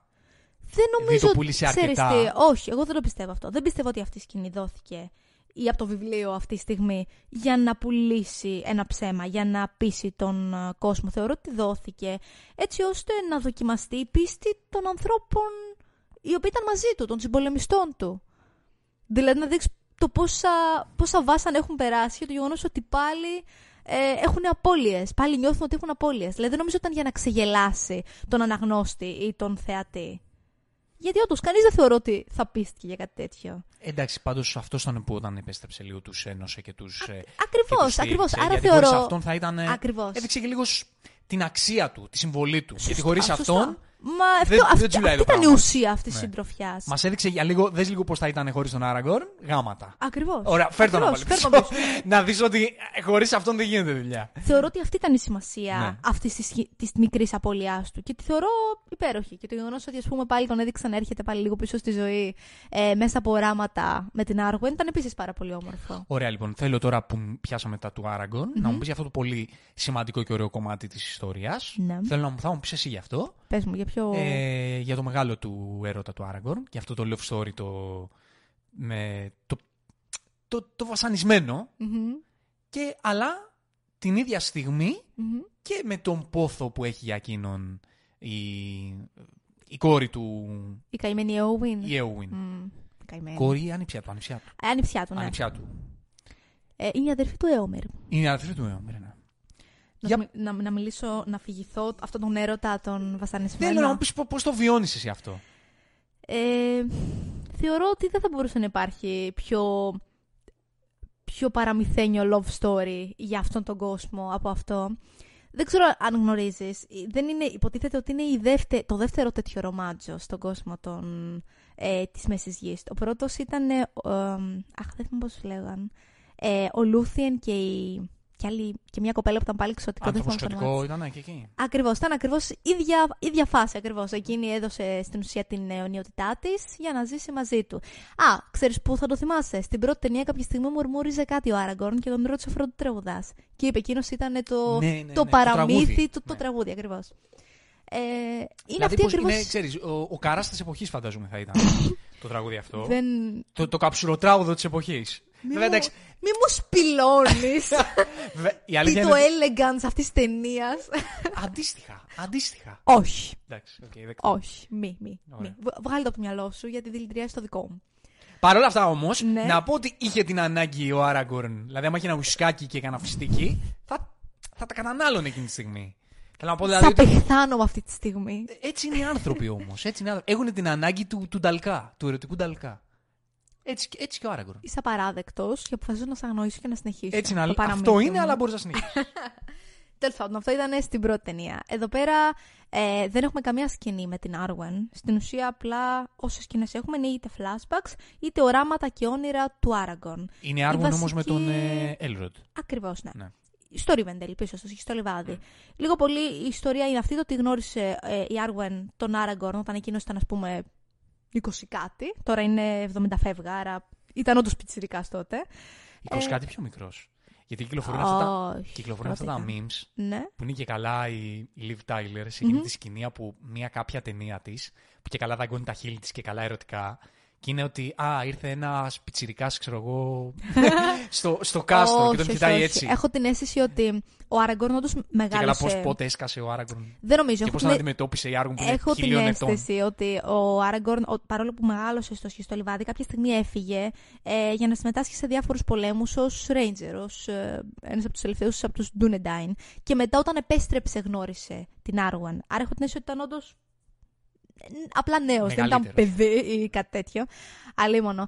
Ε, και ερωτεύτηκαν και στην ουσία υπήρχε πάντα αυτό το μεγάλο δίλημα στην καρδιά του Άραγκορν για το ότι ξέρεις, σε αγαπώ, θέλω να περάσω ζωή μαζί σου, αλλά δεν θέλω να σε αφήσω να χάσεις την ορεινότητά σου, να χάσεις τη φύση σου, αυτό το οποίο είσαι, απλά για να είσαι μαζί μου. Και αυτό μου αρέσει πόσο πολύ το δείχνει αυτή η ιστορία από την ανησυχία του πατέρα της, όπου λέει: Ξέρεις, πρέπει να προστατεύσω το παιδί μου. Όσο ενάρετος και να είναι αυτός που αγαπάς, δεν θέλω να σε χάσω. Και μου αρέσει πάρα πολύ πώς το, πώς το δείχνει. Ειδικά σε αυτήν την ταινία, όπου ξέρεις, περνάει και διάφορες αφηγήσεις από το μέλλον, από διάφορα υποθετικά σενάρια, που λέει ακόμη και να γυρίσει ο Άραγκον πίσω από όλη αυτή την αποστολή. Θα τον παντρευτείς και αυτός θα πεθάνει σε 20, 40, 50 χρόνια και θα ακόμη έτσι για χιλιετίες και θα πενθεί. Και για την ακρίβεια έτσι έγινε και στην πραγματικότητα, να ξέρεις, στην ιστορία. Ε, παντρεύτηκαν όντως, έγινε βασιλιάς της Γκόντορ και αφού πέθανε αυτός, εκείνη από το πέντος της, λίγα χρόνια μετά πέθανε. Ενώ ήταν ακόμη εξωτικό. Τραγικό έτσι, Τραγικό, σεξπυρικό. τραγικό, σεξπυρικό εντελώς. Ε, τέτοιος ήταν ο Τόλκιν. Ναι. Ε, Και, και αυτό είναι το ωραίο. και, αυτό, είναι, και αυτό, και είναι, γι' αυτό ωραίο. είναι μια τέλεια Ακριβώς, ερωτική ιστορία. Ακριβώς, ακριβώς.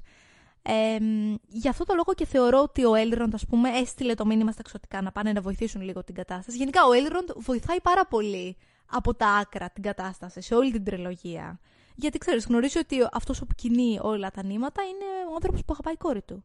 Η αυτή η ιστορία πάλι και αυτή ε, είναι πολύ ανθρώπινη. Α, ξέχασα κάτι, μιας και το λέμε τώρα. Κάποια στιγμή ωραία που έδειξε σε flashback. Δεν θυμάμαι, πες μόνο αυτό το θυμάσαι και εσύ, αν ήταν από τα extended. Ε, ένα flashback όπου έδειξε όντως τον Elrond να λέει στον Aragorn. Χώρισέ την, να μπορεί να Ναι, προχωρήσει. ναι, ναι. Υπήρχε. Ή ήταν από τα extended; Δεν ξέρω αν υπήρχε στο theatrical cut. Το Δεν θυμάσαι δεν το εσύ. θυμάμαι, Α, όχι, αν δεν το το θυμάσαι, θυμάμαι. τότε δεν θα ήταν. Δεν το θυμάμαι. Θεωρώ πολύ πολύτιμη σαν σκηνή αυτή ε, για την ιστορία τους. Γιατί του λέει αυτό που θα έλεγε κάθε πατέρας. Ξέρεις, άστε να προχωρήσει για να ζήσει. Θα στο χαλάσω, αλλά πάλι μου φαίνεται storyline με Βουγιουκλάκη Πάπα Μιχαήλ αυτό. Δεν σε μπορώ. Είναι, είναι, δεν είναι όμως. Αυτοί το έκαναν πρώτο, εντάξει. Το έκαναν Ναι, πρώτο. το έκανα πρώτο. Ναι. Γράφτηκαν πριν από τα Ριό Τόλκιν. Ναι, το έκανα πρώτο. Φάτα. Αυτές, αυτούς τους συγχαιτισμούς τους κάνω γιατί θέλω να δείξω πρώτον ότι αυτά τα storylines που φαίνονται cheesy πολλές φορές σε σαπουνόπερες ότι πολλές φορές αν τα κάνεις με ένα background λίγο πιο ε, δομικά λιγότερο cheesy ε, έχουν αξιά και ότι Ναι. πόσο πανανθρώπινα είναι. Βέβαια, Έτσι. βέβαια, εννοείται. Το ότι Εννοείται αυτό. η κοπέλα, η κόρη βλέπει τον έρωτα κάπου όπου ε, υπάρχουν εμπόδια. Ο Και δεν, γονιός, και δεν έχει μέλλον. ο γονιός θέλει το καλύτερο για το, για το παιδί του, οπότε το συμβουλεύει να μην κάνει αυτό, να πάει κόντρα στην καρδιά του και το παιδί στο τέλος κάνει αυτό που λέει η καρδιά του. Μμμ. Δηλαδή, Όμως μου αρέσει που ο Άραγκορν παρόλα αυτά, ακόμη και εδώ, έκανε το σωστό. Δηλαδή πήγε και όντως τυπικά την χώρισε. ναι, ο Άργορ είναι, εξακολουθεί να είναι, ξέρω εγώ, πολύ κύριος Μμμ. και σε αυτό το Μμμ. Κομμάτι. Οπότε έχει το ερωτικό βάσανο σε όλα αυτά ο Άραγκορν. Ναι, ναι. Έχει Και- το, τον ερωτικό καημό. Και ταυτόχρονα υπάρχει καημένη Έογουιν που όσο πιο πολύ τον γνωρίζει και γνωρίζει ποιος είναι, το παρελθόν του, το θάρρος του, ε, ο- οτιδήποτε. Ακόμη και το γεγονός ότι ησύχασε το άλογο, το οποίο εν τέλει τον έσωσε κιόλας μετέπειτα, αρχίζει και τον ερωτεύεται. Μέσα σε όλα δηλαδή είχαμε σε αυτήν την ιστορία και τον ανεκπλήρωτο έρωτα. Ναι, Δηλαδή σωστά. είχαμε και αυτό Σωστά, μέσα το σε όλα οποίο αυτά. κορυφώνεται στην επόμενη ταινία που όντως την αρνείται. Ναι. Όσο πιο. Ε, εντάξει, και εδώ όσο πέρα πιο με τρόπο όμορφα. την έχει αρνηθεί, ρε παιδί μου. Δηλαδή Ναι. δεν καταλαβαίνει αυτή. Α, Όμως, όχι, δεν καταλαβαίνω. την έχει Δεν αρνηθεί. καταλαβαίνω. Αλλά αυτή δεν λέει να καταλάβει. Δηλαδή, ο, η μούρη του, του Άραγκορν είναι ό,τι πιο χιλόπιτα υπάρχει. Ισχύει σε καημένη, κάθε σκηνή. Την λυπάμαι λίγο. Ο- ό,τι πιο ε, friend zone. Ε, δεν μπορεί να το κάνει πιο, πιο κατανοητά. Ισχύει. Ο Άραγκορν Ισχύει. είσαι friend zone, τι άλλο να σου πω; Όχι. Αλλά, αλλά είναι ωραίο αυτό όμως. Γιατί Χρει- και αυτό χρειάζεται. είναι πανανθρώπινο. Ναι, και αυτό είναι σωστά, πανανθρώπινο. σωστά. Σαν ιστορία. Σωστά. Αυτά με, την, ε, με τα ερωτικά του. Αυτά τα ερωτικά Love του interests Άραγκορν. Και που γενικότερα. είχαμε μείνει, είχαμε μείνει ότι ε, ετοιμαζόμαστε για μάχη. Ναι, πλέον έχουν πάει στο Helm's Deep. Ε, αρχίζουν και ετοιμάζονται. Μ' αρέσει πάρα πολύ. Ε, θυμάμαι ότι κάποια στιγμή σε σκούντιξα και σου είπα ότι αυ- αυτή η σκηνή μου αρέσει πάρα πολύ. Ε, ενώ ετοιμάζονται για μάχη και βλέπει ο Λέγκολα, ας πούμε, παιδιά να βάζουν κράνη, ένα πάντα τραγικό θέαμα. Και αρχίσει και μιλάει στη γλώσσα των εξωτικών με τον Άραγκορν. Δυστυχώς δεν υπήρχαν Δεν υπότιτλοι. υπήρχε μετάφραση. Προσπαθούσα όσα μπορούσα να στα πω, αλλά ξέρεις, είναι και πολλά. Και εγώ Ναι. δεν τα θυμάμαι απ' έξω. Θυμάμαι Ναι. μόνο την ουσία. Αλλά γυρίζει και τους λέω ότι ξέρεις, θα πεθάνουν αυτοί οι άνθρωποι. Και εκείνη τη στιγμή σπάει ε, τη συνομιλία στα ξωτικίστικα και μιλάει στα αγγλικά ο Άραγκον και λέει τότε θα πεθάνω ως ένας από αυτούς. Μου φαίνεται από τις πιο συγκινητικές ατάκες όλης της τριλογίας. Μία ακόμα σκηνή που ο Άραγκορν δείχνει ότι είναι ο απόλυτος ηγέτης ε, Να. του λαού. Να. Δηλαδή, ο άνθρωπος αυτός, ο οποίος ό,τι κάνει, το κάνει για να βοηθήσει τον κόσμο. Δεν το κάνει επειδή ο ίδιος επιζητά την εξουσία. Ακριβώς. Ή επειδή επιλέγει να ηγηθεί, επειδή ε, γουστάρει να ηγείται. Ακριβώς. Το κάνει γιατί ξέρει ότι πόσο ικανός είναι και ότι με τη δική του ηγεσία είναι ο μόνος τρόπος να, Να διασωθούν. να διασωθούν. Να προστατευτούν. Και γι' αυτό το κάνει. Και εκεί πέρα έρχονται τα ξωτικά για να τους βοηθήσουν. Οι οποίοι είναι ο, ο στρατηγός του και παλιός φίλος του Άραγκορν. Άρα είναι πάρα πολύ όμορφο το να βλέπεις και κάποια στιγμή να σπάει λίγο έτσι το σκληρό του. Ε, το σκληρό του κέλυφος και να εκεί πέρα που πάει να του δώσει χειραψία ο στρατηγός να τον αγκαλιάζει. Τι θέλω να πω εγώ σε αυτό το σημείο, Για πες. μόλις τώρα που μπαίνουμε στη μάχη. Έχω να πω κάτι σημαντικό. λοιπόν, σαν ε, άνθρωπος ο οποίος είναι βαθιά Game of Thrones και είμαι πολύ πολύ μεγάλος φαν του Game of Thrones και των βιβλίων, ε, του τραγούδι της Φωτιάς και του Πάγου και, του, και της σειράς, Μμμ, πλην της τελευταίας σεζόν, προφανώς. βεβαίως.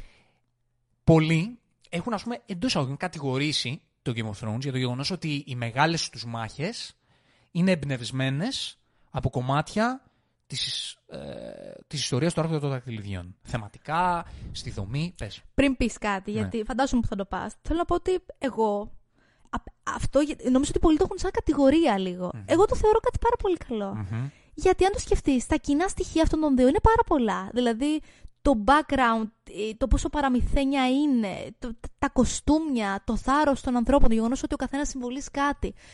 Και η αλήθεια είναι ότι δεν είχαμε κάποια τόσο επική παραγωγή πριν, μετά το Lord of the Rings, μέχρι να έρθει το Game of Thrones. Άρα, εγώ θεωρώ ολόσωστο τον εμπνευστή από αυτό. Ακριβώς αυτό.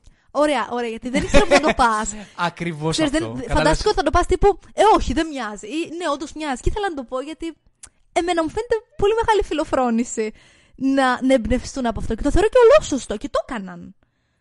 Ακριβώς αυτό ότι είπες, ήθελα να το πω ακριβώς αυτό που είπες. Τέλεια. Τι γίνεται τώρα; Η μάχη αυτή του Helm's Deep, ας πούμε, όπου είναι οι ελεύθεροι πολιορκημένοι και περιμένουν μια πολύ μεγάλη στρατιά να τους επιτεθεί και έχουν μέσα γυναικόπαιδα, προσπαθούν να προστατευτούν και είναι και στην κρύπτη κιόλας και με λιγοστές δυνάμεις και απέναντι στις, ε, στο τεράστιο αριθμητικό μειονέκτημα προσπαθούν να... Δέκα χιλιάδε τα όρξ, απλά το λέω έτσι. Και αυτοί σαν πόσοι να νούμερο. είναι, κα- ούτε χίλιοι. Ξέρω ξέρω εγώ, εγώ, ναι. ναι. Προσπαθούν να κρατήσουν. Ε, να προστατευτούν Μμμ, και να κρατήσουν το χειρό ε, ασφαλή. Έχει πάρα πολλά κοινά, ας πούμε, με τη μάχη στο Game of Thrones, στη δεύτερη σεζόν του Blackwater. Τι γίνεται τώρα; Έχει πολλά κοινά. Πολλά κοινά. Ε, Και σεναριακά, το πώς έρχεται στο τέλος η σωτηρία τελευταία στιγμή κτλ. Τι γίνεται; Θεματικά, το ότι έχεις και συναισθηματικά. Το να έχεις αυτή τη μάχη που είναι καλή, λίγοι, σε ένα φρούριο να προστατευτούν και απέναντι πολλοί, ε, ένας μεγάλος κα- εχθρικός στρατός να τους, ε, ε, να τους χτυπησει και πώς θα τα καταφέρουν. Αυτό το πράγμα βγάζει μια πολύ μεγάλη, θεματικά έχει μια πολύ μεγάλη δραματικότητα. Έτσι. Βέβαια, βέβαια. Ένα πολύ μεγάλο τρόμο να υπερισχύει, να, να υπάρχει στον, στον αέρα. Είναι κάτι βαρύ. Το Βέβαια, Lord of the γιατί Rings. το νιώθεις ότι πάνε για θυσία, έτσι. Ναι. Είναι Σχεδόν ξεκάθαρο. αυτό. Είναι, αυ- αυτοκτονία είναι αυτό που Ναι. πάνε να κάνουν. Ο Άρχοντας των Δακτυλιδιών είναι μια ιστορία που όσο και αν καταφέρνει να περνάει τη δραματικότητα και το κάνει πάρα πολύ καλά για το ύφος του, είναι ένα παραμύθι. Δηλαδή δεν μπορεί να το πάει Πολύ σκοτεινά. πολύ σκοτεινά. Ξέρεις. Δεν μπορεί να βγάλει πολύ δράμα. Δεν μπορεί να το κάνει πολύ τραγικό. Σωστά, Ε, σωστά. Πρέπει να πηγαίνει μέχρι κάποια όρια γιατί αυτή είναι η ιστορία. Έτσι. Ακριβώς. Παρότι ξαναλέω ότι σεναριακά το πώς διαχειρίζεται τη δραματικότητα ε, με βάση το είδος του είναι αριστοτεχνικό και καταπληκτικό. Αλλά μπορεί να πάει μέχρι ένα επίπεδο. Το Game of Thrones όμως, που δεν έχει αυτά τα δέσμα,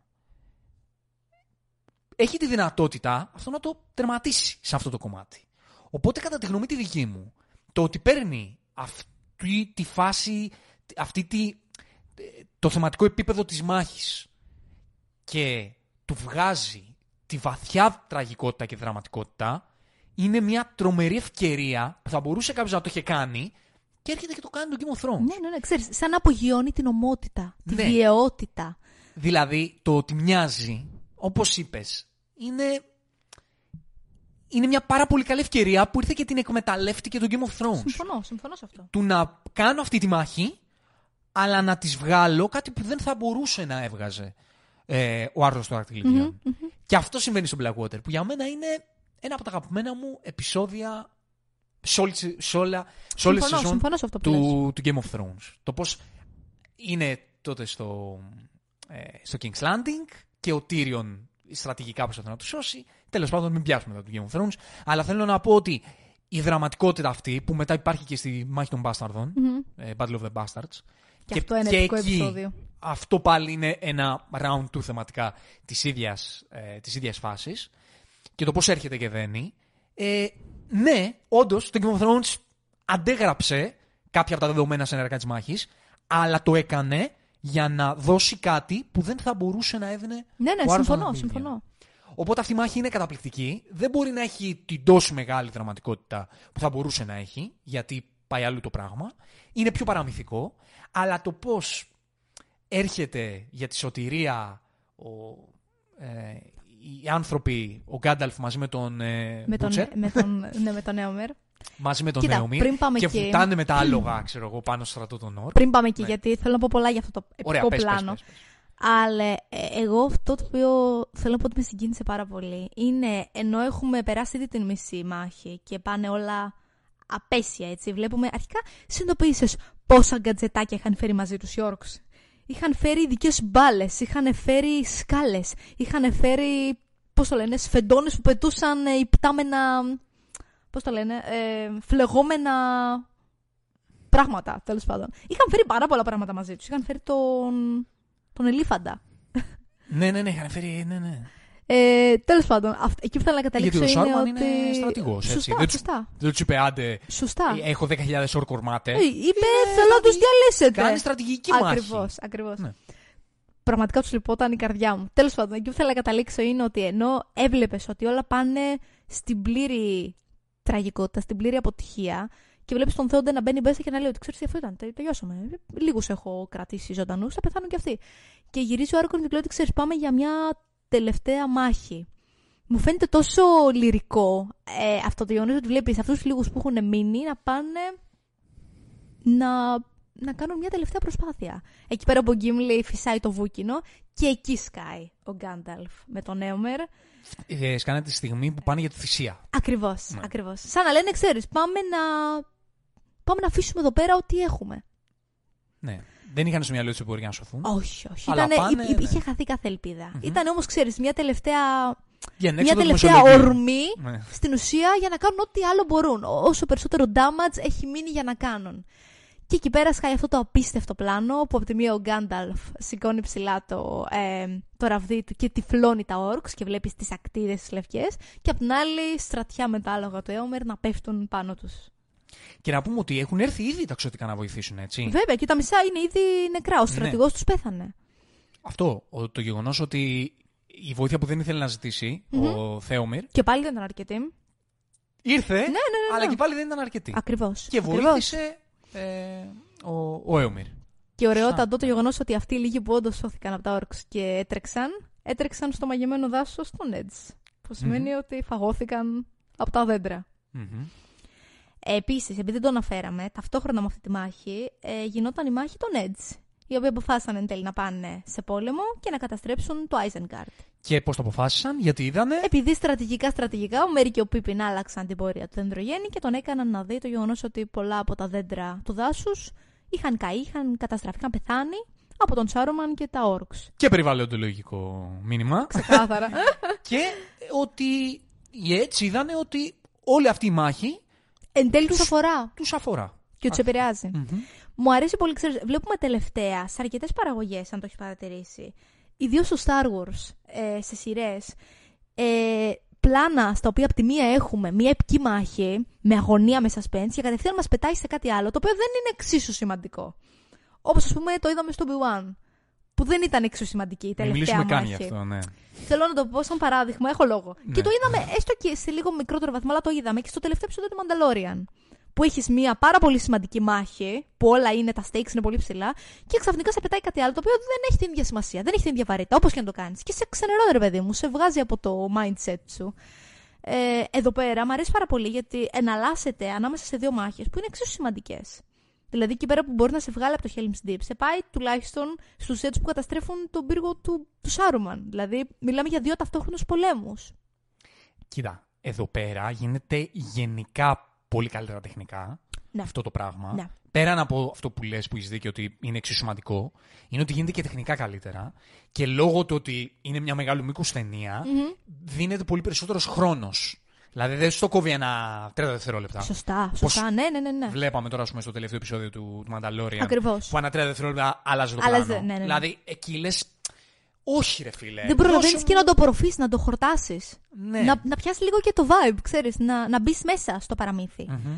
Αλλά εκεί δεν υπάρχει η πολυτέλεια σε μια σειρά του χρόνου. Ναι, δεν Εδώ το πέρα συζητώ, εντάξει, υπήρχε η δεν πολυτέλεια του συγκρίνεται, δεν χρόνου συγκρίνεται. και τεχνικά λειτουργούσε πολύ καλύτερα αυτό το πράγμα. Πώς σου φάνηκε σαν μάχη; Τώρα που την είδες έτσι και τη χόρτασες ολοκληρωμένα; Για παραμύθι είναι σκληρή μάχη. Δηλαδή Είναι, είναι. θέλω να πω. Δεν, κάτι τα και- ντρέ- δεν την τρέπονται τη και βία γενι- για τα δεδομένα. Όχι, γενικά δεν την τρέπονται σε όλη την Ναι, τριλογία. ναι, ναι, ναι, ναι. Βλέπουμε αποκεφαλισμούς, βλέπουμε σφαξίματα, βλέπουμε σκληρά πράγματα. Ναι, μεν δεν υπάρχει Σωστά. πολύ αίμα, δεν θα μπορούσε. Ναι, αλλά η βία σαν βία υπάρχει. Δηλαδή, βλέπεις να μπαίνουν βέλη και να βγαίνουν από αλλού, Ναι. χέρια από. Και Τα πάντα. Δηλαδή, και πάλι υπάρχει βία.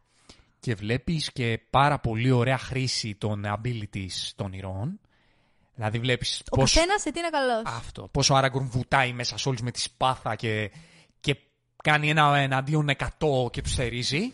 Βλέπεις το Legolas Να ο- κάνει ακροβατικά τα οποία εγώ δεν τα έχω δει σε σύγχρονους ήρωε. και να είναι από headshot σε headshot να τους καθαρίζει έναν έναν. Βλέπεις τον Gimli με το σφυρί να τους λιώνει. Ε, και μετά βλέπεις και το πώς ο Γκάνταλφ χρησιμοποιεί τις, τα abilities του. Δηλαδή σε fantasy επίπεδο, μάχη fantasy, ε, Θεωρώ ότι όλα είναι λειτουργήσαν καταπληκτική πραγματικά απόδοση. απίθανα. μμμ. Επίσης, μου φαίνεται απίστευτο πώς πώς γίνεται να είναι σκοτάδι, να έχει βροχή και να είναι τόσο όμορφα και προσεγμένα όλα τα πλάνα. Και αυτό, δεν το βλέπουμε πλέον. Αυτό Δεν το είχαμε πει και, στη, και στο προηγούμενο επεισόδιο. Και πραγματικά εμένα αυτό το πράγμα μου κάνει τρομερή εντύπωση. Δεν, δηλαδή- δεν είναι απίθανο. Είναι, είναι Και εδώ απίθανο. έχουμε πίσα σκοτάδι. Έτσι. Όλη η μάχη γίνεται σε πίσα σκοτάδι και βροχή. Δεν ξέρω πόσες μάχες σε νύχτα έχουμε δει τα τελευταία χρόνια στον κινηματογράφο και να έχουν καλή φωτογραφία. Μμ, ακριβώς, να μπορείς να ακριβώς. δεις αυτά που συμβαίνουν. Σε αυτή τη μάχη αυτό το πράγμα γίνεται μαεστρικά. Δεν ξέρω πώς το κάνανε, δεν ξέρω τι κάνανε, Πραγματικά, δεν ξέρω πώς τη το κάνανε φωτογραφία αυτό το πράγμα. πώς λειτουργήσε, αλλά βλέπουμε όπως είπες ακριβώς μία μάχη με βροχή και σκοτάδι και βλέπεις τα πάντα. Τα πάντα και τα βλέπεις και καθαρά. Ακριβώς, ακριβώς. Ε, ο- όλο αυτό, ξέρεις, ενισχύει το πόσο το αποτέλεσμα είναι πανέμορφο και τεχνικά ε, ασύλληπτο. Συμφωνώ, συμφωνώ. Να προχωρήσουμε στην ιστορία του Φρόντο και του Σάμ που έχουμε αφήσει λίγο Ε, πίσω. γιατί εκεί μετά αυτό έχουμε αφήσει στην ουσία. Μετά ελευθερώνεται το, ε, το Ρόχαν, Ναι, ναι, ακριβώς. οι άνθρωποι του Ρόχαν μάλλον. Και ξέρεις, περιμένουμε στην ουσία την, ε, την ανταπόδοση του Σάρουμαν. Σαν να λέμε ότι αυτό ήταν μόνο η αρχή και τώρα έρχονται τα σκληρά. Κάναμε την πρώτη μάχη. Ακριβώς. Αυτό, νικήσαμε. Αποφύγαμε το πρώτο κύμα επίθεσης. Και αναμένουμε. Και τώρα πάμε για το δεύτερο και μεγαλύτερο, έτσι. Δηλαδή, ε, κέρδισαμε την πρώτη μάχη, δεν έχουμε κερδίσει τον πόλεμο, ο πόλεμος συνεχίζεται. Ακριβώς. Σε αυτό το μέτωπο. Ο, Απ' την άλλη ο έχουμε- Μέρικο Πεβίν είναι βέβαια με τους έτσι ακόμα, έτσι. Ναι, ναι, ναι. ναι. Είναι ναι, ακόμα ναι, με ναι, τους ναι. Eds. Και περνάνε και τέλεια αυτή τη στιγμή. Βρήκαν τώρα και φαΐ στο τέλος. Ναι, αυτή μια χαρά, βολεύτηκαν Το- δηλαδή. Οι έτσι έχουν μπει στη μάχη. Ακριβώς, Στις ουσίες έχουν διαλέξει ακριβώς. στρατόπεδο. Αυτό ήταν το, το κερδο για, το, για, τη, για το στρατόπεδο των καλών, ότι έχουν πλέον και τους Eds. Και πάμε τώρα στο ταξίδι του Φρόντο και του Σαμ με τον Γκόλουμ που τους φτάνει στη απόξω από τη Μόρντορ. Τους φτάνει, βέβαια. Ε, Όμως, μετά από διάφορα γεγονότα, τους πιάνουν ε, ο στρατός του Φάραμιρ. Μμμ. Που τον γνωρίζουμε για πρώτη φορά τώρα. Ο Φαράμερ αδερφό του Μπορόμιρ. Πώς φάνηκε το reveal, Εγώ θεωρώ ότι έγινε πάρα πολύ όμορφα. Μ' άρεσε πάρα Α, πολύ το reveal και μ' άρεσε πάρα πολύ η ιστορία του Φάραμερ. Δεν, είναι, το ότι είναι, πώς τρα- είναι τραγική. Είναι ο πραγματικά τραγική. καταφρονημένος γιος, όπου ο Μπόρομιρ πάντα ήταν το αγαπημένο παιδί του μπαμπά, και αυτός είχε, ξέρεις, το, το κόμπλεξ του να αποδείξει τον πατέρα του ότι και εγώ μπορώ. Θύμισε- υπήρχαν στιγμές του Μπόρομιρ από τα flashbacks που μου θυμίσαν Θόρ. Ναι, Ξέρεις, αυτή την αλαζονία. Θορλόκι. Ναι, ναι, ναι, ακριβώς. Ακριβώς. Α, Όχι τόσο πολύ ο Λόκι όμως, γιατί εντάξει, ο Ναι, Λόκι εντάξει. Δεν ήταν Ενώ ο κακόμοιρος, σχέση με τον Όντιν, αλλά, αλλά πατέρας, δεν ξέρεις, γιος. αυτή την, την λατρεία και την αλαζονία που είχε ο Μπόρομιρ για το ότι ξέρεις είμαι τέλειος και είμαι υπέροχος και θα σας σώσω. Μου το βγάλε πάρα πολύ. Θα βάλει. Εμένα να σου πω τι μου έβγαλε. Τι σου ε, έβγαλε; sorry, αλλά αυτά είναι τα, τα ερεθίσματά μου. Μου έβγαλε Jamie Tyrion Tywin. Το, το, το ακούω αυτό, Αυτό που μου λες. έβγαλε. Ισχύει. Ο δεν έχει Jamie άδικο. που είναι ο αγαπημένος γιος του μπαμπά, αλλά ο ίδιος και ο, Τα- και ο Tyrion που είναι ο καταφρονημένος, αλλά που ο, ο, πώς τον λένε, ο, Ο, ίδιος ο ο αγαπημένος Jamie. γιος αγαπάει πολύ τον καταφρονημένο γιο. Α, ισχύει, Και προσπαθεί έχεις δίκιο να σε τον αυτό. αναδείξει στα μάτια του μπαμπά. Έχεις δίκιο Αλλά δεν σε τα αυτό. καταφέρνει. Καταλάβες. Σε αυτό ισχύει. Α, Αυτό Αυτό το ισχύει. τρίγωνο αυτό μου θύμισε και μου άρεσε και πάρα πάρα πολύ. Γενικά θεωρώ. Και μου άρεσε πολύ το ταξίδι του, του Φάραμιρ. Και δηλαδή και μου έδωσε και αξία στην τελική του επιλογή. Ακ- ότι εκεί απέβαλε ήθελα να το καταλήξω. κόμπλεξ Ακριβώς. για να δώσει. Ε, Για μένα δεν θεωρείται κόμπλεξ. Θέλω να να πω. βοηθήσει τον. Εμένα μου, φαν... μου φαίνεται. Ξέρεις, ο Μπόρομιρ δεν ήθελε το δαχτυλίδι για... για τον πατέρα του μόνο. Το ήθελε γενικότερα. Θα έχουμε την εξουσία, θα έχουμε τη δύναμη, θα σώσουμε την Κόντορ. Επί φάνηκε τη ευκαιρία, καλή ιδέα. Θα σώσουμε και τους άλλους. Ναι. Ο Φάραμιρ το θέλει ξεκάθαρα για να αποδείξει την αξία του στον μπαμπά του. Ναι. Το θέλει ξεκάθαρα λόγω της σχέσης που έχει με εκείνον. Σαν να λέει: Θα με δει επιτέλους ως άξιο. Θα με αποδεκτεί. Δεν θα μου συμπεριφέρεται έτσι. Δηλαδή ήταν εντελώς διαφορετικά τα κίνητρά του. Και γι' αυτό το λόγο το θεωρώ ακόμη πιο τραγικό το ότι εν τέλει του έδωσε το δαχτυλίδι. Γιατί ήξερε ότι θα λάβει ακόμη μεγαλύτερο μίσος από όσο λαμβάνει ήδη. Πόσο μάλλον τώρα που ο Μπόρομιρ είναι και επίσημα νεκρός. ναι, αυτό ακριβώς. Εμένα μου αρέσει πολύ το ταξίδι του, του Φάραμιρ. Δηλαδή το story, το story του. Μου αρέσει πολύ. Ε, Πολύ, πολύ, ωραίο, πολύ ωραίος ήρωας πραγματικά. Ναι. Το πολύ ότι, θαραλέος. το ότι έβγαλε το δικό του το πάθος για, το, για τον πατέρα του, το έβαλε πίσω έτσι ώστε βλέποντας ότι αυτά τα Hobbit και αυτό Κουβαλάνε πίσω τους όλη, την, όλη Ναι. τη μέση γη. Έχουν ε, τη μεγαλύτερη ευθύνη από όλους. Και έβγαλε και λίγο, ξέρεις, αυτό που δεν κατάφερε να κάνει ο Μπόρομερ, τον τοπικισμό. Ναι, έχεις δίκιο. έχεις το δίκιο σε εμείς. αυτό. Έχεις Το δίκιο να σε αυτό. κάνουμε εμείς. σω επειδή είδε κιόλας ότι όντως το δαχτυλίδι. Τι μπορεί να κάνει. Τι μπορεί να Μμμ, κάνει και τι μπορεί αυτό να ισχύει, προξενήσει. Αυτό ισχύει. Εντάξει, και ο, και ο Μπόρομερ πιθανότατα να το καταλάβαινε, αλλά δεν Δεν ήθελε. μπορούσε να κάνει. Ναι, ναι, Δεν ακριβώς, ήθελε να το ακριβώς. καταλάβει. Ο Φάραμερ ήταν και λίγο πιο σόφρον σε αυτό το Πώς κομμάτι. σου φάνηκε, γιατί θυμάμαι ξεκάθαρα ότι η στιγμή όπου αποφάσισε ο Μπόρομιρ, να, ο Φάραμερ, συγγνώμη, να αλλάξει γνώμη, ήταν όταν άκουσε τη συνομιλία ανάμεσα στο Σάμ και στο Φρόντο. Όταν ο Φρόντο, ξέρεις, φάνηκαν όλα χαμένα μπροστά του, κάθε ελπίδα, και γύρισε ο Σάμ και του είπε. Γιατί το κάνω όλο αυτό. Πώς σου φάνηκε αυτή η σκηνή; Εγώ θεωρώ ότι είναι από τις λίγες σκηνές που πραγματικά αντι... α- αντικατροπτρίζουν ξεκάθαρα την ουσία αυτής της ιστορίας. Όπως το πες, δεν έχω να προσθέσω κάτι άλλο. Ο Σαμ είναι ένας λίγο πιο εξωστρεφής φρόντο.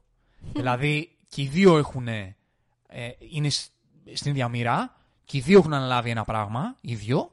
Ο Φρόντο είναι λίγο πιο μπερδεμένος και λόγω του δαχτυλιδιού και λίγο πιο φοβητσιάρης. Ε, ο Σαμ- Απελπίζεται λίγο εύκολα. γενικά. απελπίζεται εύκολα. Ο Σαμ, ξέρεις, είναι ε, ο άνθρωπος που θα, που θα, πώς θα στηριχθείς Είναι, δίπλα αγκυ... του. είναι η αγκυρά του. Ναι, Να. ναι, είναι αγκυρά του. Οπότε ο, ο Σαμ δεν είναι ότι αυτό το πράγμα που του λέει δεν το ξέρει ο Φροντό, αλλά είναι, ξέρεις, ο άνθρωπος ο οποίος... Το Hobbit, ξέρεις. Ο άνθρωπος Ναι, ναι, ναι, σε σχέση με το καταλαβαίνω. δικό μας Καταλαβαίνω κόσμο, τι εννοείς. Ο οποίος είναι αυτός που θα σου το πει, που θα σου δώσει το pep talk, Ναι, ναι. που θα σε στηρίξει. Που στα δύσκολα θα, θα βγάλει εκ- απ' έξω του, θα βγάλει μπροστά το κίνητρο και το στόχο και θα πει μην απελπίζεσαι. Πρέπει Ακριβώς. να με αυτό παλεύουμε γι' αυτό. Δε- δεν ξέρω, το θεωρώ τόσο όμορφο. Το, ότι- γιατί ξέρεις, σου περνάει όλη η ιστορία, πάρα πολλά μηνύματα. Αλλά αυτό ήταν ξεκάθαρα στα μούτρα του θεατή. Δηλαδή είναι. Τι να σου πω, είναι, είναι, είναι κάτι που το, το μαθαίνεις απ' έξω και το λες. Ξέρεις. Δεν κάνουμε αυτό για αυτό το λόγο, το κάνουμε για το καλό, για να πιστεύουμε στην ελπίδα. Δηλαδή είναι, είναι σαν να κοιτάει το θεατή στα μάτια και να του λέει τώρα θα σας κάνω μάθημα. Μου φάνηκε τόσο ωραίο, ωραία στιγμή για να το πει. Μμμ. Και καταλήγουμε στο ότι το Gollum, Το Gollum έχει λόγω του ότι... επανέλθει Ναι. στον κακό του εαυτό, επειδή θεωρεί ότι όντως ο Φρόντο τον πρόδωσε πηγαίνοντάς τον στον Επειδή Φάραμιρ. βοήθησε και το Φάραμιρ Μμμ, να το πιάσουν. μμμ, μμμ. Και στην ουσία λέει ότι και θα κάνω το πολύτιμο δικό μου και θα τους πάω σε αυτήν. Η οποία είναι η αράχνη που Θα τη δούμε στο τρίτο. θα αντιμετωπίσουν στον τρίτο, στην αρχή του τρίτου. Μας αφήνει με τεράστια αγωνία. το Όλα τα δεύτερο. μέτωπα είναι ανοιχτά αυτή τη στιγμή. Όλα τα μέτωπα πάντα. είναι ανοιχτά. Ετοιμαζόμαστε για τη, για τη μεγάλη μάχη. Ετοιμαζόμαστε για το τέλος του ταξιδιού του Φρόντο. Ε, ο, καθώς είναι έτοιμοι να μπουν στη, στη Μόρντορ. Παίρνουν- θα- πρέπει να βράσουν το, το τελικό στάδιο. Και από την άλλη, στο άλλο το στρατόπεδο, ετοιμαζόμαστε για μια πολύ μεγάλη μάχη ε, του, της καλής πλευράς με την πλευρά του, του Σάουρον. Ακριβώς. Έτσι. Αυτά. Ετοιμαζόμαστε για το τρίτο, και Τρίτο τελευταίο μέρος. μας αφιέρωμα. Έτσι. Που θα, που θα πάμε στο, στο φινάλε της ιστορίας. Και θα κάνουμε έτσι το... Θα με δεις να κλαίω μεγαλόπρεπα στο φινάλε. Ε, το έχεις δει 5 εκατομμύρια φορές. Δεν Κάθε φορά αλλάζει κάτι κλαις. αυτό, βεβαίως. Οκ. Εντάξει. Βεβαίως. Οκ. Όπως θα κλαις τον Guardians που έρχεται. Εγώ το Guardians το έχω ξαναδεί όμως. Δεν έχει να κάνει. Ναι, εντάξει. δεν Το έχεις έχει να δει κάνει. 15.000 φορές. Θα έρθω εδώ πέρα, θα κάνει την εισαγωγή και όπλα θα κλαίω. Θα κάθομαι εδώ και θα κλαίω. Αυτό είναι ε, good for business. δηλαδή, ξέρεις. Θα σου βγάλω και μια φωτογραφία πριν Τέλεια. να το κάνουμε thumbnail. Τέλεια, μια χαρά, μια χαρά. Και ε, έτσι γίνονται δουλειές. Έτσι. Ε, έτσι έτσι κάνεις content. Βεβαίως και να κλάψεις. λοιπόν, αυτά. Ε, ευχαριστούμε που μείνατε μαζί μας στο ηρωικό μας ταξίδι. Τα λέμε στο επόμενο ηρωικό ταξίδι, το οποίο θα είναι Και το τελευταίο μας. το τελευταίο μας για, τον άρθρο- τον για το Άρχοντα. αφιέρωμά μας στον άρχοντα των δακτυλιδιών. From Zero to Hero. Just like that.